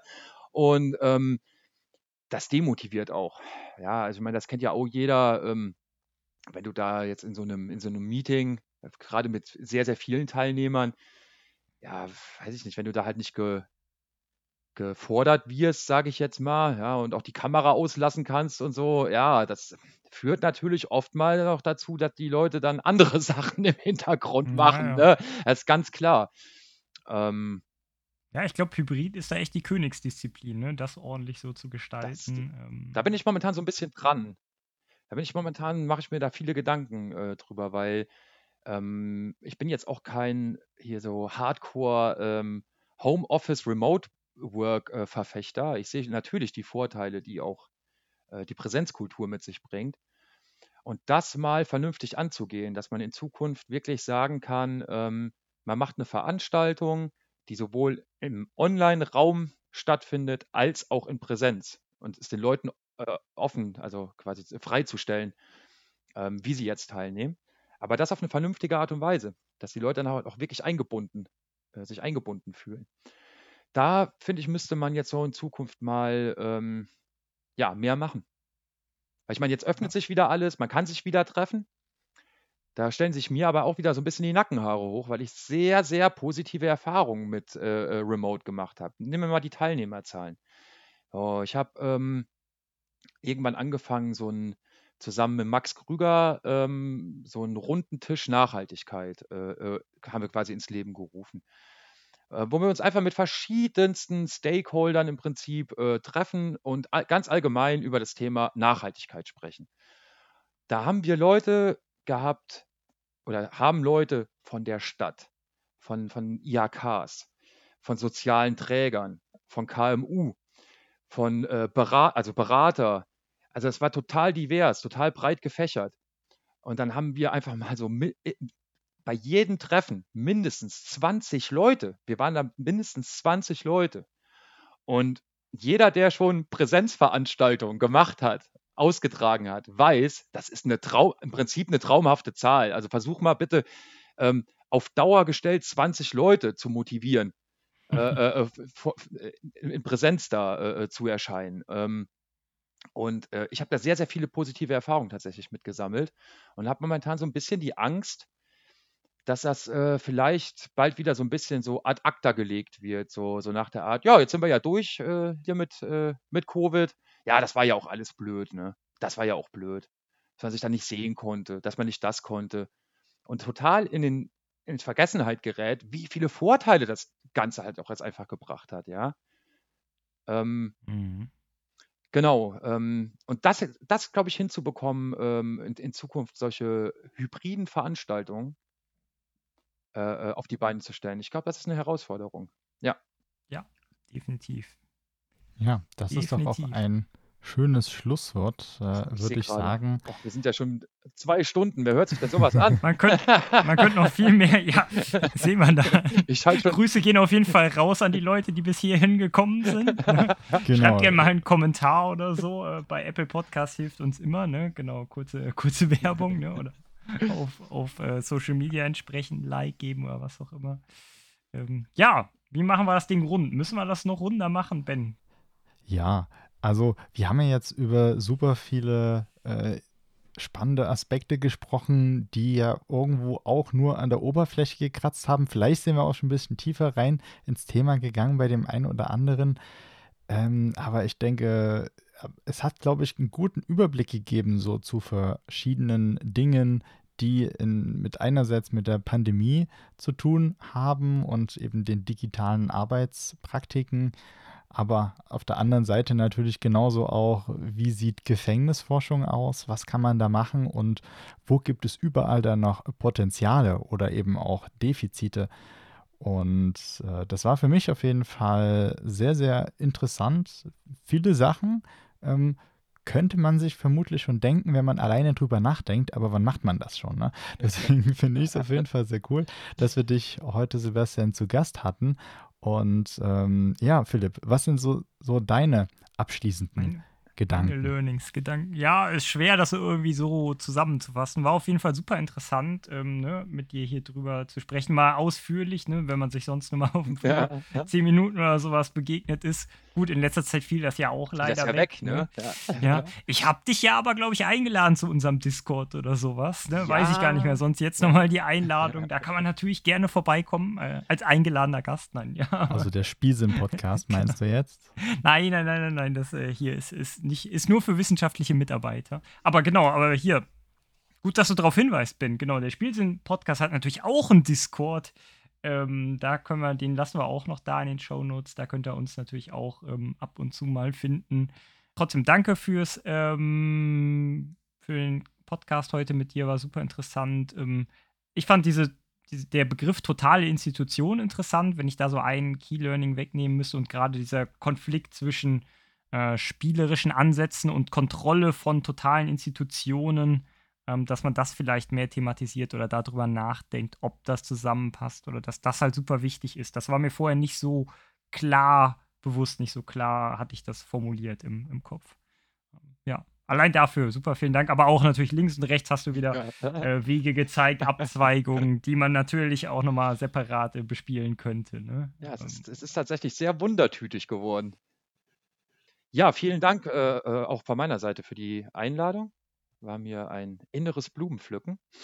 das hat, sehr, hat sehr, sehr viel Spaß gemacht. Und ja, ich hoffe, ich habe euch jetzt nicht äh, äh, äh zu äh, platt geredet.